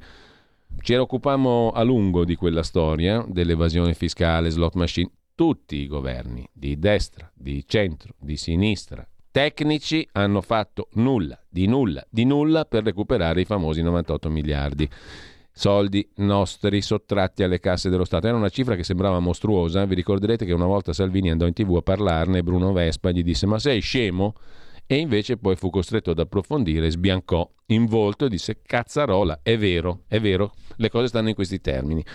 Però mi domando da cittadino quante montagne di soldi hanno messo via, destra, sinistra, centro, tecnici, sopra e sotto, per tacitare la questione, perché quel settore lì è ad alto tasso di corruzione, visto che sono concessioni che lo Stato dà. E lo Stato è di volta in volta rappresentato da destra, sinistra, centro, tecnici, sopra e sotto, che presumibilmente ci hanno molto guadagnato da queste concessioni date ai concessionari del gioco, cosiddetto legale in Italia. È presumibile perché nessuno ha fatto nulla per recuperare quella mancata osservanza dei contratti e quella evasione fiscale che hanno totalizzato per le sole slot machine in un arco di tempo limitato, dal duemilaquattro per pochi anni dopo, quando furono legalizzate, una montagna di evasione fiscale e di ruberie.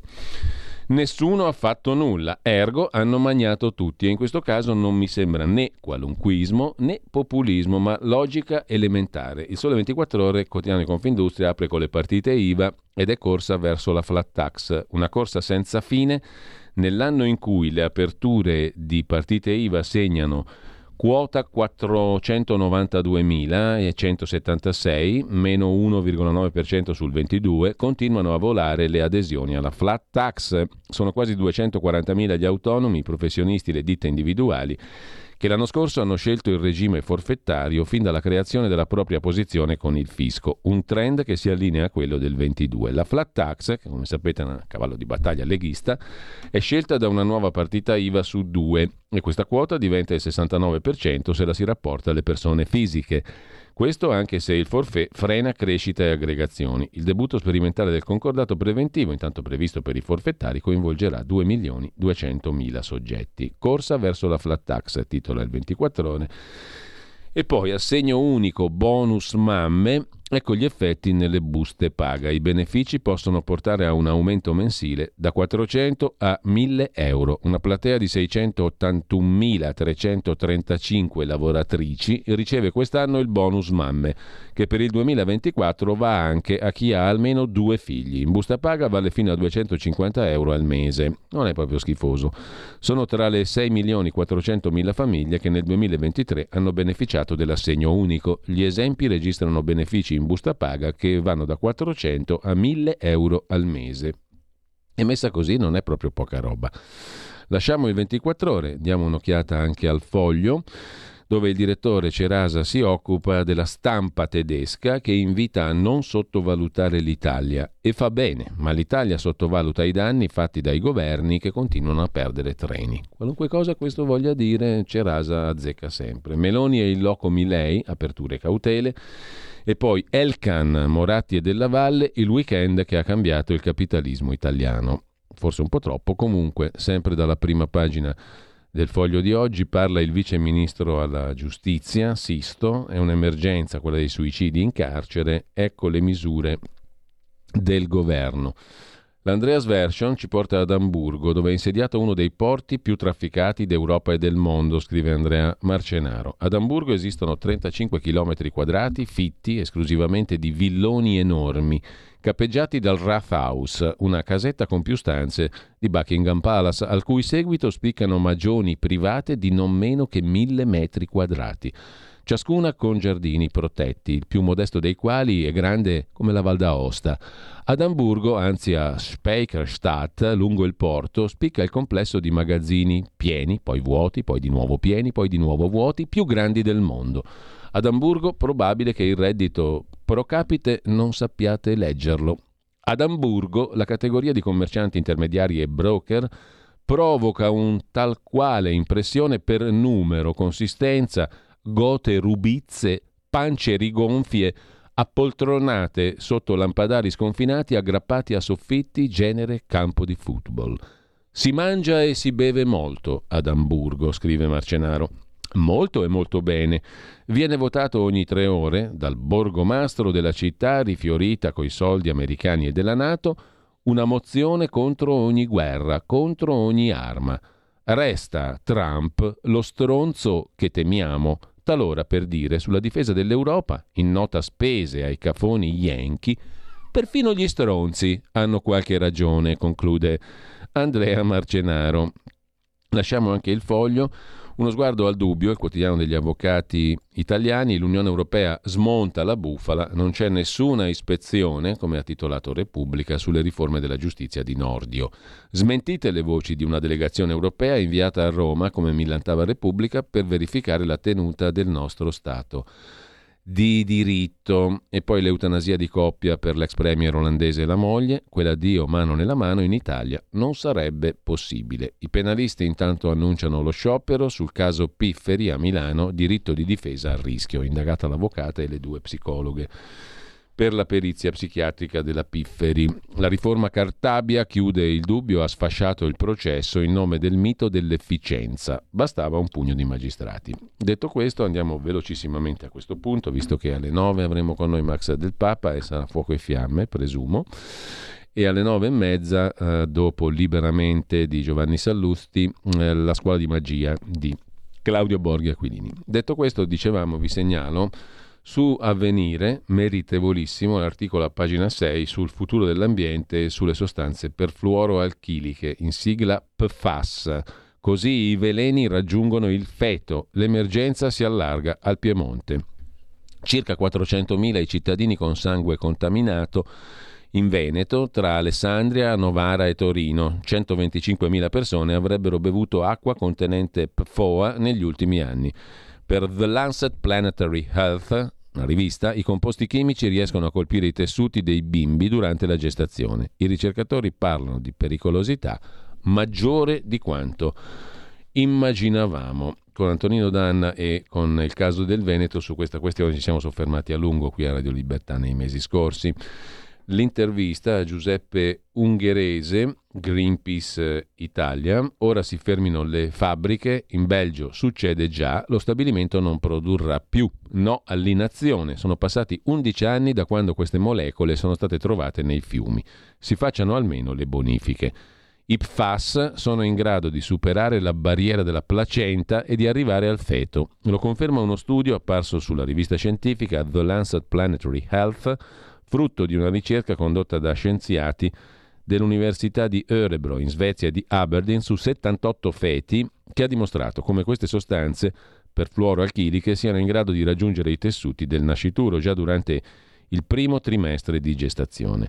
I P F A S sono stati ritrovati per la prima volta nel fegato dei feti studiati, sono utilizzati in moltissime cose, dalle pentole agli impermeabilizzanti di vario genere, alle plastiche che utilizziamo costantemente e in maniera massiccia per una quantità di prodotti. Lasciamo Avvenire su questo importante tema E vi segnalo, proprio a volo d'uccello, sul Corriere della Sera, pagina dieci, il sondaggio di Nando Pagnoncelli sull'autonomia delle regioni. Prevalgono i sì, quarantuno per cento, il ventiquattro per cento non ne conosce i contenuti. È ben difficile peraltro conoscerli, perché la legge non è di facilissima lettura. I contrari sono il trentadue per cento. Nelle regioni del sud la quota maggiore di chi prevede un peggioramento con l'autonomia. Ipotesi referendum, secondo il ventisette per cento, in un eventuale referendum vincerebbero i sì, per il ventisei per cento prevarrebbero i no. Il sindaco di Bari, esponente del P D e presidente dell'Associazione Nazionale dei Comuni Italiani Lanci, Antonio De Caro, dice: questa riforma rischia di spaccare il paese. Schlein, se corre in Europa, aiuta il P D. Sull'Irpef agricola si va verso un taglio parziale, ma si spacca il fronte dei ribelli, titola Repubblica, con un'intervista al presidente della Coldiretti, Prandini. Questi trattori sono confusi, la battaglia è a Bruxelles, da Lollobrigida nessun favore. Rispettiamo chi protesta, ma condanniamo i violenti che bruciano le nostre bandiere. Sulla Stampa, trattori, accordo al rialzo, il governo trova l'intesa con una parte degli agricoltori, via l'Irpef fino a diecimila euro e Irpef al cinquanta per cento fino a quindicimila. La Lega rivendica il merito e irrita Fratelli d'Italia. Meloni dice: la maggioranza è compatta, i mezzi sono pronti a smobilitare da Roma. Mentre due pagine dedica la Stampa allo show di Milei a Roma. Lo Stato è il nostro nemico, il comunismo una malattia. Il tour del presidente argentino, colloquio con Meloni, disgelo col Papa e poi l'attacco ai politici in tivù. I politici si alleano per rubare al settore privato, dice Milei, versione Primo Grillo. Sono un anarcocapitalista, penso che lo Stato sia un'associazione criminale. L'intervista all'attore ed ex deputato argentino Luis Brandoni. Ora Javier deve abbassare i toni, non si governa litigando con tutti, si comporti da presidente. Gli underdog dei due mondi, Meloni Milei, scrive Francesco Olivo su, sempre sulla Stampa. È sintonia tra Meloni e l'economista rottamatore. Non ci hanno visti arrivare, dice lui. Il leader sudamericano arruola la Premier nella battaglia ideologica. Mentre vi segnalo a pagina cinque del giornale la lettera dell'ambasciatore d'Ungheria in Italia, Adam Kovacs. Ecco tutta la verità dello Stato ungherese sulle gravi accuse a carico di Ilaria Salis. Abbiamo pagato un prezzo altissimo per ottenere la libertà da nazisti e regime sovietico. Per noi la violenza politica non è mai dal lato giusto della storia. E intanto, a proposito di giudici, lui guiderà il tribunale, lei, la moglie giudice, fa un passo indietro per evitare conflitti di interesse. Il tutto a Milano. La mia scelta dolorosa, dice la moglie giudice Adriana Cassano Cicuto. Fabio Roia è il nuovo presidente del tribunale di Milano. Sono la prima fan di mio marito, spero nella parità. L'atto di scuse di Fabio Roia alla consorte nel giorno dell'insediamento. Di nuovo la donna è costretta ad arretrare, ha detto Roia, per fare spazio all'uomo. Lasciamo il tribunale di Milano. Il liceo Made in Italy, secondo il Corriere della Sera, è un flop. Il ministro Valditara però parla di bocciare chi occupa e danneggia. Sono solo trecentosettantacinque in tutto il Regno d'Italia gli studenti che si sono iscritti al nuovo indirizzo del liceo del Made in Italy. Due pagine sul Corriere della Sera, molto interessanti, la chiacchierata con Marina Caprotti, la figlia di Bernardo, fondatore dell'Esselunga. Riporto nelle librerie Falce e Carrello, il libro scritto dal papà, per onorare la memoria di mio padre. Fece tanto per l'Italia, non accetto che ne venga svilito il valore. Un aggettivo per papà? Affettuoso. Il sabato, finito il giro dei supermercati, tornava con le borse della spesa e insieme ci mettevamo a sgranare i piselli, cose da libro cuore. Gli spot della pesca, della noce, della carota? Credo che l'Italia abbia bisogno di una campagna di alfabetizzazione civile e sentimentale. Oddio, il primo poteva anche essere simpatico, secondo me, ma il secondo già un miele che ti cola giù dalla testa fino alle spalle e oltre. Comunque, rimaniamo alle cose di oggi. Vi segnalo sul Fatto Quotidiano, dopo l'attacco a Giulia Bongiorno e a Michel Hunziker, perché la loro onlus è una roba farlocca, secondo quel che ha scritto l'impareggiabile eh, Lucarelli. Eh, l'inchiesta di Selvaggia Lucarelli, eh, ce n'è anche per Durigon che frega Sangiuliano e si sceglie la città del libro. Taurianova, il Carroccio s'accaparra la sede della Fiera del Libro, una roba che non conoscevo nemmeno, e poi Solinas, un altro leghista, ufficio di collocamento per dirigenti senza requisiti, ultimo caso, largo agli esterni, deve controllare i concorsi ma non ha i titoli. Insomma, Solinas è proprio uno brutto per Il Fatto Quotidiano. Di corsa, prove effettuate nonostante il no del T A R. E poi si vota per le europee, da nord a sud, Fratelli d'Italia e Lega si contendono i R A S del voto. Chi mi può portare più voti? Eh, tra l'altro nel sud c'è Aldo Patriciello per la Lega, mister ottantamila voti, eletto cinque anni fa nelle file di Forza Italia. La figlia dell'ex ministro siciliano Salvatore Cardinale, Daniela, in quota scudo crociato per la Lega, potrebbe essere candidata, e tante belle altre storie, ma ci arriveremo mano a mano. Mi sembra che siano già quasi le nove, sono le otto e cinquantanove, pausa, musica e poi con noi Max del Papa. Stai ascoltando Radio Libertà, la tua voce libera, senza filtri né censura. La tua radio.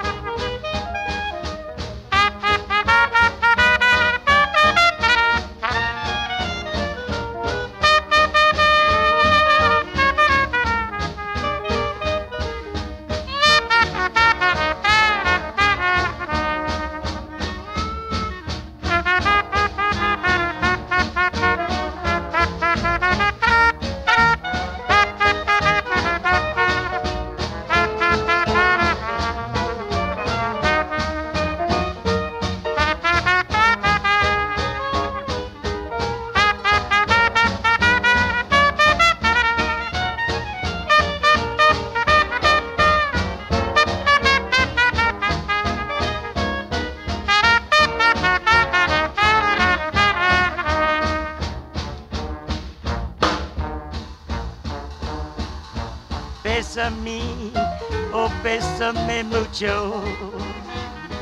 Now you just a gal I really want all for me. And mucho, besame, oh salame mucho. Come let me help you and say that you solid be mine. Ah, your kind of jive with my kind of jive has never been done before. Yeah, that boy D, vamos al banco. No, Francesco fa isso. That boy D, vamos pa' la banca. Che stasera beva troppo mentre pensa di mano. Tu cassetto tenga clocca a fianco conto bancario. Mano va che sei lontana, non piglio trici. Con una tipa che mi spoglia senza manca sui mano. Vamos alla playa con la plata nella Gucci. Mi dice che sono bueno mentre leva cinta Gucci. Trap con macenni mentre accirano un cristiano. Ogni piazza viene a hit già da Napoli a Milano. E che all'anco vedete per te soldi che conta. Ramo un numeretto chiama quando chi le sa dorme. Spenga troppo a ca dieci anni forse mi mori fame. Che se mi manna posizione tu giuro non saccio nome. Tengono un frate criminale nata figlia in un boss. Sono intoccabili a secondigliana come Narcos. Ma piglia innamorata chi su scema e va in depressione. Non tocco manca e parla solo trema e posa farò. E allora il nostro fantastico meraviglioso calendario musicale ci ha fatto ascoltare prima tredici febbraio del millenovecento Joseph Winghi Manone, detto Winghi perché gli mancava un braccio, quindi alato, aveva le ali, chiaramente di origini italiane, trombettista jazz americano di origini siciliane, compositore, cantante, band leader, nasceva a New Orleans oggi, tredici febbraio millenovecento, moriva nell'ottantadue. Di lui abbiamo ascoltato Besame Mucho, una versione molto bella e particolare, ma niente in confronto a Narcos di Geolier, che abbiamo, grazie a Mattia, abilmente mixato per introdurre come si deve il nostro amico e collega Max del Papa, che dovrebbe essere in collegamento con noi dopo Kalashnikov, razzi erre pi gi, macchinoni, villazze oscene di ricchezza sfacciata e eh, cassaforti piene di contanti e, e, e orologi rubati. Kist eh, è un trionfatore di Sanremo, Sì, sì, no, è un onore, è un onore anche per me. Di la verità. Tradotto dal Geolier. Eh beh. Ti se... no, ti sentirai onorato. È una bellissima mattina. Ma questo qui come no. fa a combattere per i giovani delle periferie? A combattere sì, forse probabilmente ci riesce. Ecco, bravo, però... col Kalashnikov. Col Kalashnikov. Ma sì. è una, macch- è una Ma... macchietta veramente, una macchietta tragica questa qui. Non lo so, ti lascio la parola perché io non riesco più a trovare parole. Per... Ma lui li rappresenta tutti. Però devo dire, devo dire che stamattina Eh, mi ha stimolato il pezzo, non so se l'hai visto, di Guia Soncini, la sua rubrica sull'inchiesta, no? eh, sull'inchiesta lei si domanda giustamente, ma che cos'è l'italianità? Eh, include quelli con i genitori tunisini, quelli con gli ascoltatori napoletani, quelli che non parlano altro che di Sanremo per una settimana e quelli che si vantano di non guardarlo?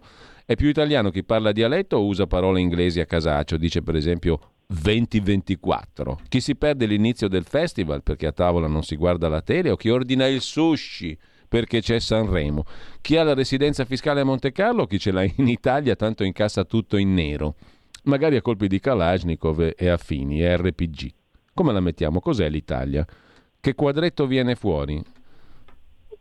Beh, eh, sì, mh, le cose cambiano sempre, no? Cambiano sempre, mm. poi con la globalizzazione, con... non è neanche la globalizzazione, alla globalizzazione abbiamo retto, è il post-globalizzazione, cioè è il fallout, il trionfo della finanza, della tecnologia finanziaria. Effettivamente oggi un, una macchietta come Pasquale Amitrano che viene dalla Germania, sì, molto bella, ma non avrebbe senso. No, no, non, non sta più que- nella realtà quel più, personaggio lì. Io mi sono divertito per molte, forse, forse l'italianità che, che, che sopravvive, per restare sempre a queste domande, al quadretto estetico, forse l'umanità che sopravvive, sai dove la trovi? La trovi negli autogrill, quando la gente scende da tutte le sue cose e addenta i panini.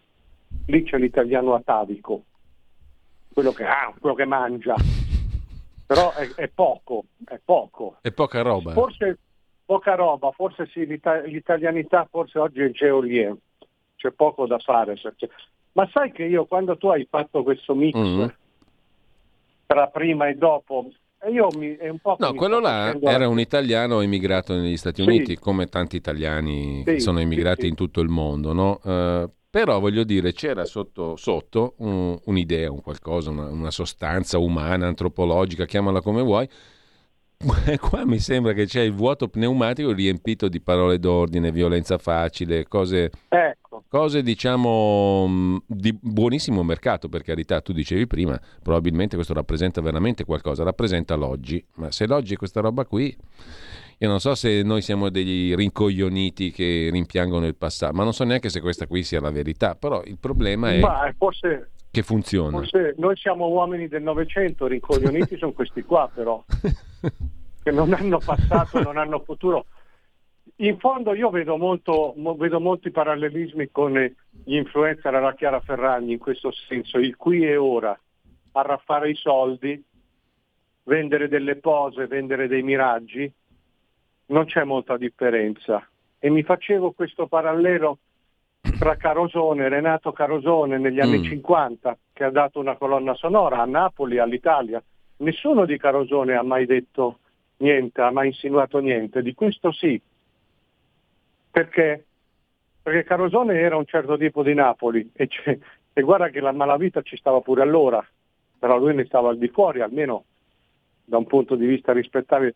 Questi la cercano, è inutile che o ragazzo Geolier si faccia la vittima se ce lo accostano alla camorra. Lui cerca questo nel messaggio, io non sto dicendo che sia un camorrista, ma lui suggerisce questo, perché i video sono lì che parlano, perché le foto di lui che eh, si dedica a, a fratelli che stanno in carcere, è tutta una, un'estetica camorristica.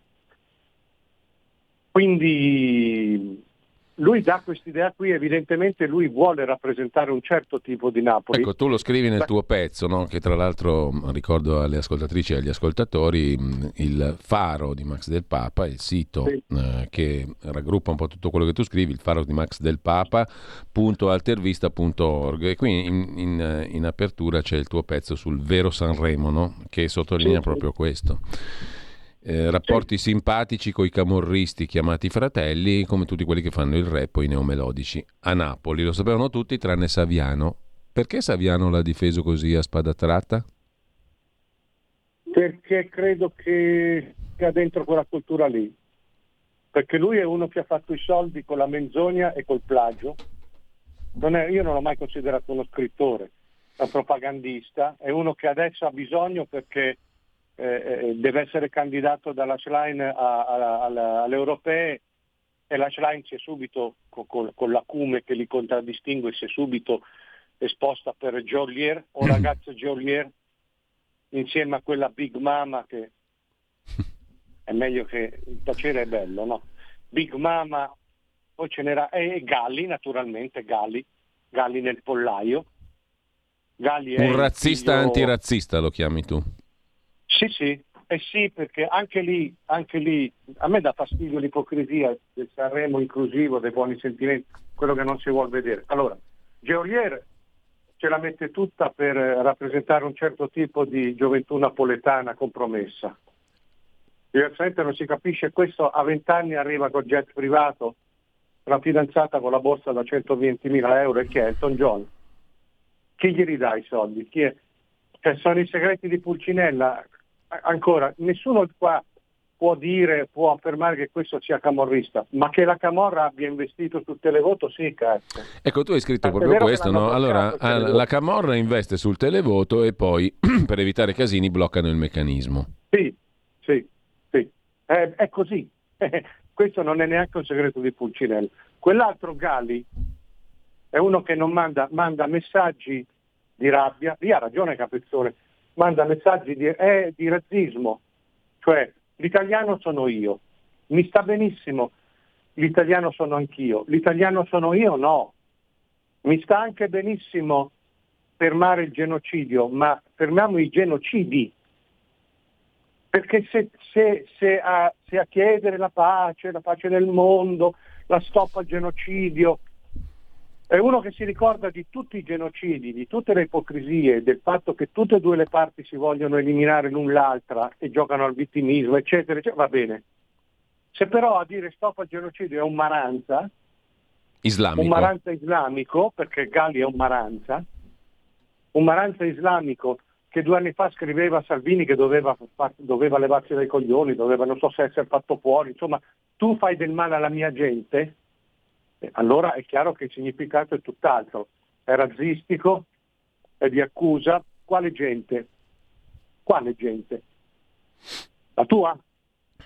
Allora vedi che già escludi, vedi che già fai razzismo. Non...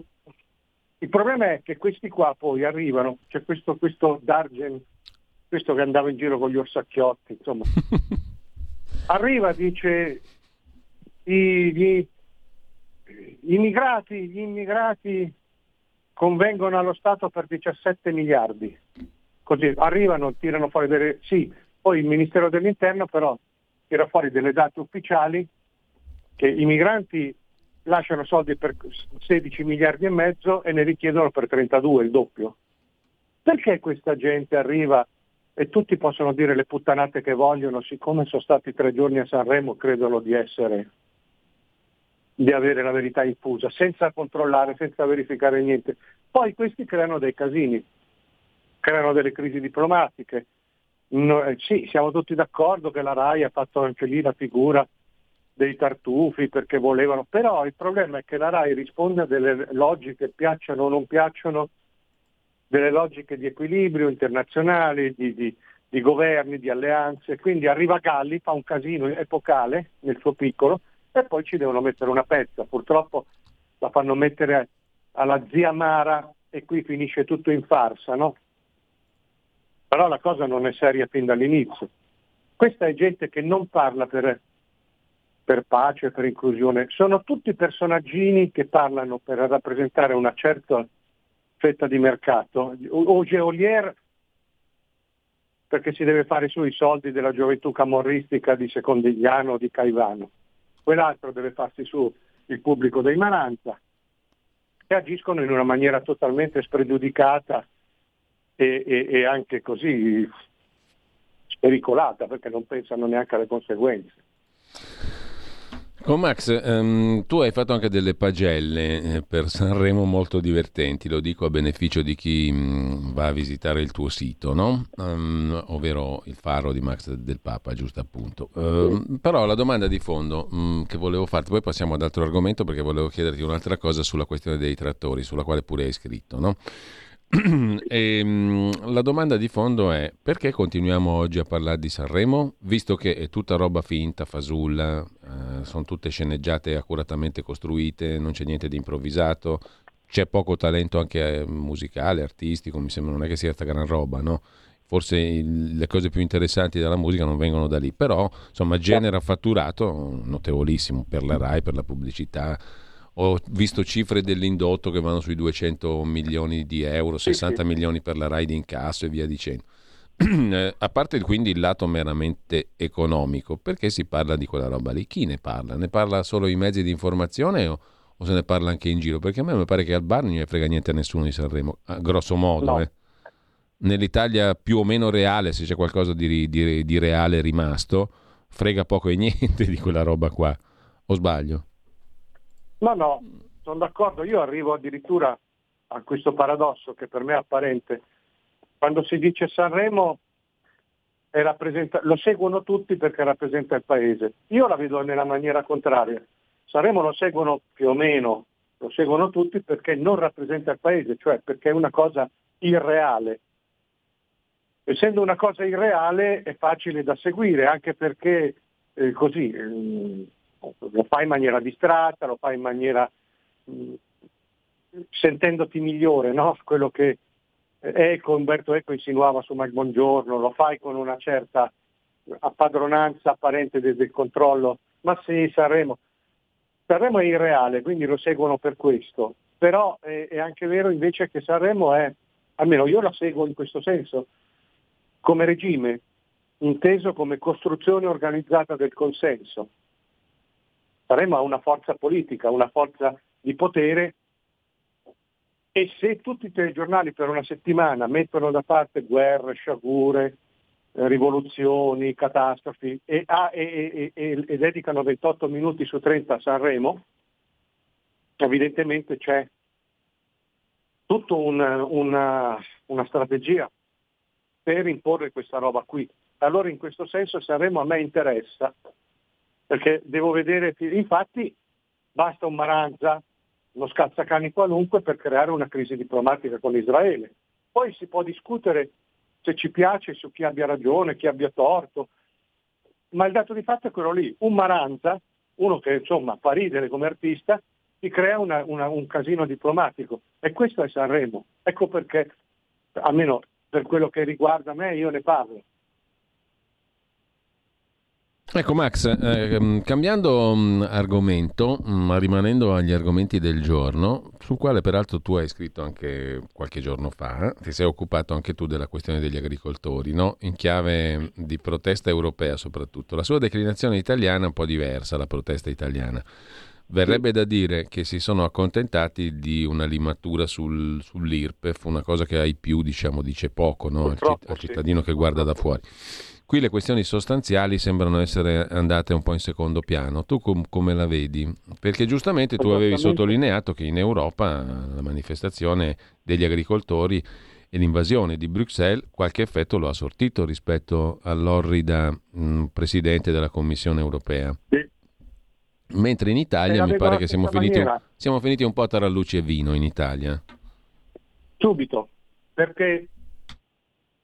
A parte io non capisco sempre la logica anche di questo governo, di, di, dei bonus, delle sconti, delle mancette, che non serve a niente, no? Perché lì è chiaro che è tutta una filosofia da ripensare, anzi da stroncare. Vabbè, noi abbiamo l'Ollobrigida.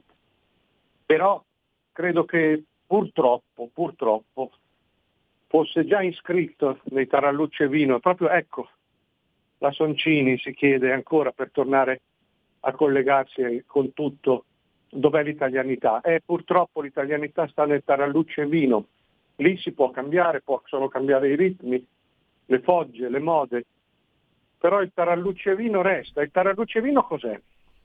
Il tarallucce vino è: io organizzo una protesta, faccio un casino, ma perché già penso a come servirmene, già penso a come fottere i miei compagni, già penso a come andare in politica. Non c'è niente di male ad andare in politica, ma te lo devi guadagnare. Quello che ci ha fregato ai tempi dei vaccini, sui quali, dei quali io e milioni di altri portiamo adesso le conseguenze, è questo. Adesso sta venendo fuori tutto, anche Report si sveglia, ma per due anni, tre anni chi doveva opporsi lo faceva pro domo sua e quindi non era credibile, e quindi la narrazione ufficiale aveva buon, buon, buon gioco. I trattori, i trattori abbiamo visto che c'è mm. gente dentro di tutti i tipi, c'è gente che non è più agricoltore, c'è gente che si è già messa lì a dire: allora quando mi arriva la candidatura, la stessa cosa che era successa con i forconi, la stessa cosa che era successa con i portuali. Ed è un gioco anche pericoloso, perché poi si finisce male, si finisce come Puzzera, si finisce isolati. Io non capisco perché a, a rappresentare questi qua ci deve essere gente che non fa più l'agricoltore, con delle frasi fuori, da, fuori sopra le righe, fuori. Cioè, se tu una protesta la, la fai partire subito così, è chiaro che ti accontenti, e ti accontenti perché vuoi, sei già idealmente compromesso con le persone che dovresti combattere, combattere in un senso politico. Quindi non... La, la von der Leyen si è, si è presa paura quando ha sentito il, il, il marciare dei trattori che gli arrivava fin sotto la commissione. E qui fa ridere. Ma perché bisogna sempre... Già stanno decidendo. Senti, a proposito, a proposito di credibilità, però, Max, poi sentiamo anche qualche telefonata, eh, apriamo anche le linee da subito allo zero due novantadue novantaquattro settantadue ventidue, messaggi WhatsApp anche audio al tre quattro sei sei quattro due sette sette cinque sei, linee aperte con noi Max del Papa. Max, a proposito di credibilità, um, eh. te lo devo dire, no? Abbiamo parlato prima del fenomeno lì Geolier. La madre del ragazzo invece ucciso, no? Giorgio Cutolo, che pure è andata anche lei a Sanremo, mh, eh, che probabilmente si candida alle europee, la candidano alle europee con Fratelli d'Italia. Oggi critica eh, il Geolier medesimo perché a Napoli ha ricevuto un'onorificenza comunale. Ma mio figlio ucciso è stato dimenticato. È ingiusto premiare chi imbracciava il Kalashnikov d'oro che abbiamo visto prima nel video lì Narcos, nei video del passato. E poi il papà rincara la dose, perché mh, il papà del ragazzo ucciso dice in un lancio ripreso dall'agenzia A G I ieri che mh, il, il Geolier medesimo è un impresentabile perché era il mito dell'assassino di mio figlio. E tra l'altro faceva riferimento a quel cotè di Camorra di cui abbiamo detto prima, no? Senza alcun dubbio. Eh, e però il problema è che poi la madre del ragazzo ucciso va al Festival di Sanremo e si candida alle europee, il papà della ragazza uccisa, questo per Fratelli d'Italia, quell'altro col P D, si candida anche lui, fa uscire il libro. Allora doveva finire la credibilità. Eh, e anche eh, eh, sì, questa, questa signora subito, a cadavere ancora caldo, si era subito fiondata nel lagone, mi ricordo l'anno scorso, non ha smesso più, ha chiesto di andare a Sanremo.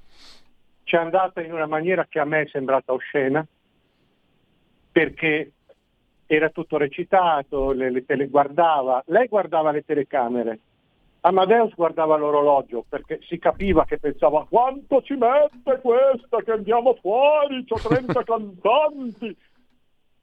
E naturalmente il giorno dopo si è messa a dire: Giorgia, che dobbiamo fare? Allora io penso che o ragazzo o Oscuniz Geolier farà un remix tipo Ellie e tu P. Giorgia, no? Fa un remix, fa questa roba qua, i per te, tu per me, i per me, i per Giorgia. E, e poi naturalmente c'è Gino che, io adesso non lo so, dice si candida, lui ha detto: io querello tutti quelli che dicono che mi candido. Sì, ma ti candidi o no? Sì. Perché? Ma insomma, dal familismo morale siamo passati al familismo elettorale. Allora, abbiamo una telefonata o due, non lo so se una o due, una, uh, una perché qua siamo striminziti, abbiamo una linea che resiste come la linea del Piave. Pronto? Pronto? Pronto, buongiorno. Buongiorno. Eh, scusi, sento un po' rimbombo. Eh. Prego. Comunque, eh, complimenti al dottor Del Papa e faccio sempre eh. tantissimi cari auguri di, di tutto cuore per la sua salute. Speriamo che si Grazie. possa rimettere al successo. Senta, eh, eh, dottor Del Papa, io sono veramente un, un po' incazzato, nel senso, una volta lei si ricorderà, no? C'era l'American Way of Life, no? Oggi c'è la Napoli Way of Life, c'è l'imposizione di una certa visione della vita, no? In modo mare fuori, un posto al sole, Gomorra e tutti questi pseudovalori, no? Di una certa Napoli e cose varie. Poi però questa Napoli esprime anche una classe dirigente a dir poco marchettistica, i De Luca, eh, i Bassolino, gli Erbolino, i Vito, i Cirino Pomicino, i Gava, che li hanno sempre sputtati e li hanno tenuti sempre nel degrado e nell'abbandono. Adesso io rispetto pure Napoli, però non ci imponessero questo sistema di... Cioè, invaso da un po' di tempo a sta parte, siamo invasi da... come da romanzi di, di, di napoletani, scene napoletane, canzoni napoletane. Per carità, liberateci un attimino, perché c'è un'imposizione, una dittatura della Napoli Way of Life al posto dell'American Way of Life. Per cortesia, basta. Grazie.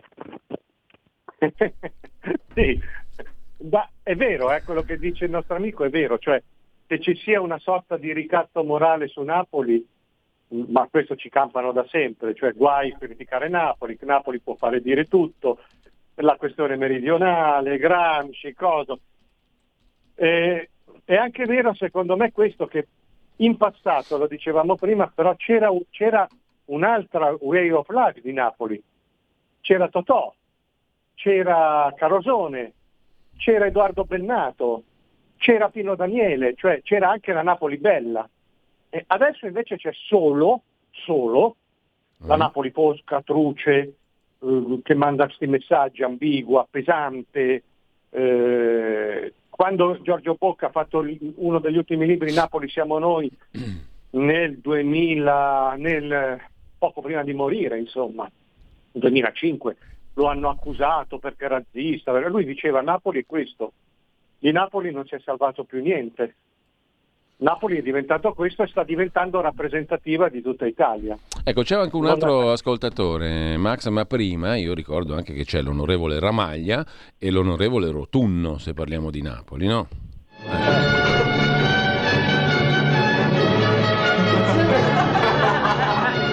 Signore e signori, buonasera e benvenuti ancora a Tribuna Politica. Il tema di questa sera è il seguente. È meglio avere come vicino di casa un napoletano o un deposito della monnezza? Ne parliamo questa sera con l'onorevole Carmine Rotunno della Liga Lombarda. Buonasera, buonasera, onorevole. Buonasera. E con l'onorevole Michele Ramaglia della Lega Veneta. Buonasera, onorevole. Buonasera. Onorevole Rotunno, dunque è meglio avere... Ecco, c'è anche questo, no? Perché dobbiamo ricordarlo, l'abbiamo mandato prima, visto che Bel... ci ha dato lo spunto a dire la verità il direttore della Verità Belpietro, no?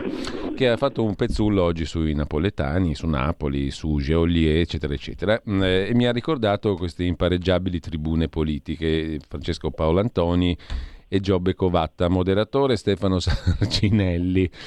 Allora, sì. C'è una telefonata, pronto? Sì, pronto, buongiorno. Buongiorno a lei. Mario, chiamo dal Veneto. Prego. Eh, volevo dire, in giro per l'Italia ci sono mh, tante pentole, chiamiamole pentole a pressione, per fare una mm-hmm. metafora. E queste pentole hanno bisogno di, quando, quando sono troppo piene di pressione, hanno bisogno delle valvole di sfogo. Allora a volte sono i leader dei Novax, perché i Novax eh, si sentono passati. Poi adesso è il turno dei, degli agricoltori, prima c'è stato il turno dei tassisti e dei, eh, e, e dei balneari, e ognuno presenta un suo, alla fine un suo candidato, chiamiamolo così, che, che lo rappresenti. Quando non c'è niente si inventa eh, per, per magari crearla questa pressione, un generale per poi candidarlo. Allora voglio dire, eh, le candidature alle mm. prossime elezioni chi è che le fa? Noi abbiamo bisogno in Europa di gente come mm, Rinaldi, come gente che ne sa di trattati, che ne sa di economia, perché è lì che ci fregano. Cosa ci interessa di mandare in Europa? Allora, di questo eh... poi parleremo, perché abbiamo mesi prima del voto europeo, però il problema, mh, abbiamo un minuto scarso, Max, per chiudere. Ho idea, per riprendere la metafora del nostro amico ascoltatore, che queste pentole in giro per l'Italia producano sì. tanto fumo, ma dentro ci sia poco arrosto. Sì, non ho sentito molto, c'era un...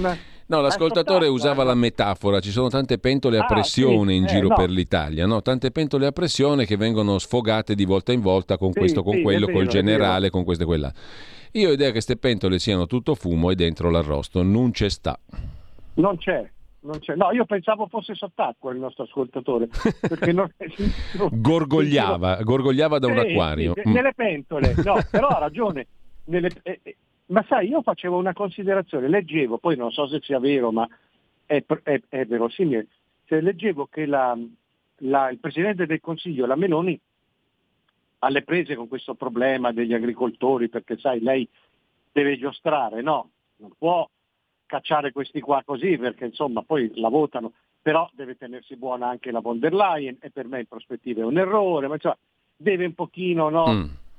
E... non ne può più del cognato che sta facendo una cazzata dietro l'altra, allora dice sarebbe tentata di toglierlo dal governo e mandarlo in Europa. Eh, ma se il gioco è questo qui, e allora, però veramente... Max, io devo fare... Uno devo non sa fa... dove metterlo, lo mandi in Europa. E io devo fare come la Venietti, devo censurare, basta, ti devo censurare. Censurato eh. Max del Papa, Radio Libertà. Fine della favola, eh. fine delle trasmissioni. Eh. Max, ci sentiamo per quanto mi riguarda martedì prossimo. Viva la libertà! Sono un maranza. Sei un maranza, un maranza sì. inqualificabile. Grazie. Un maranza censurato. Ciao. Grazie a Max del Papa. Stop al genocidio. Avete ascoltato la rassegna stampa.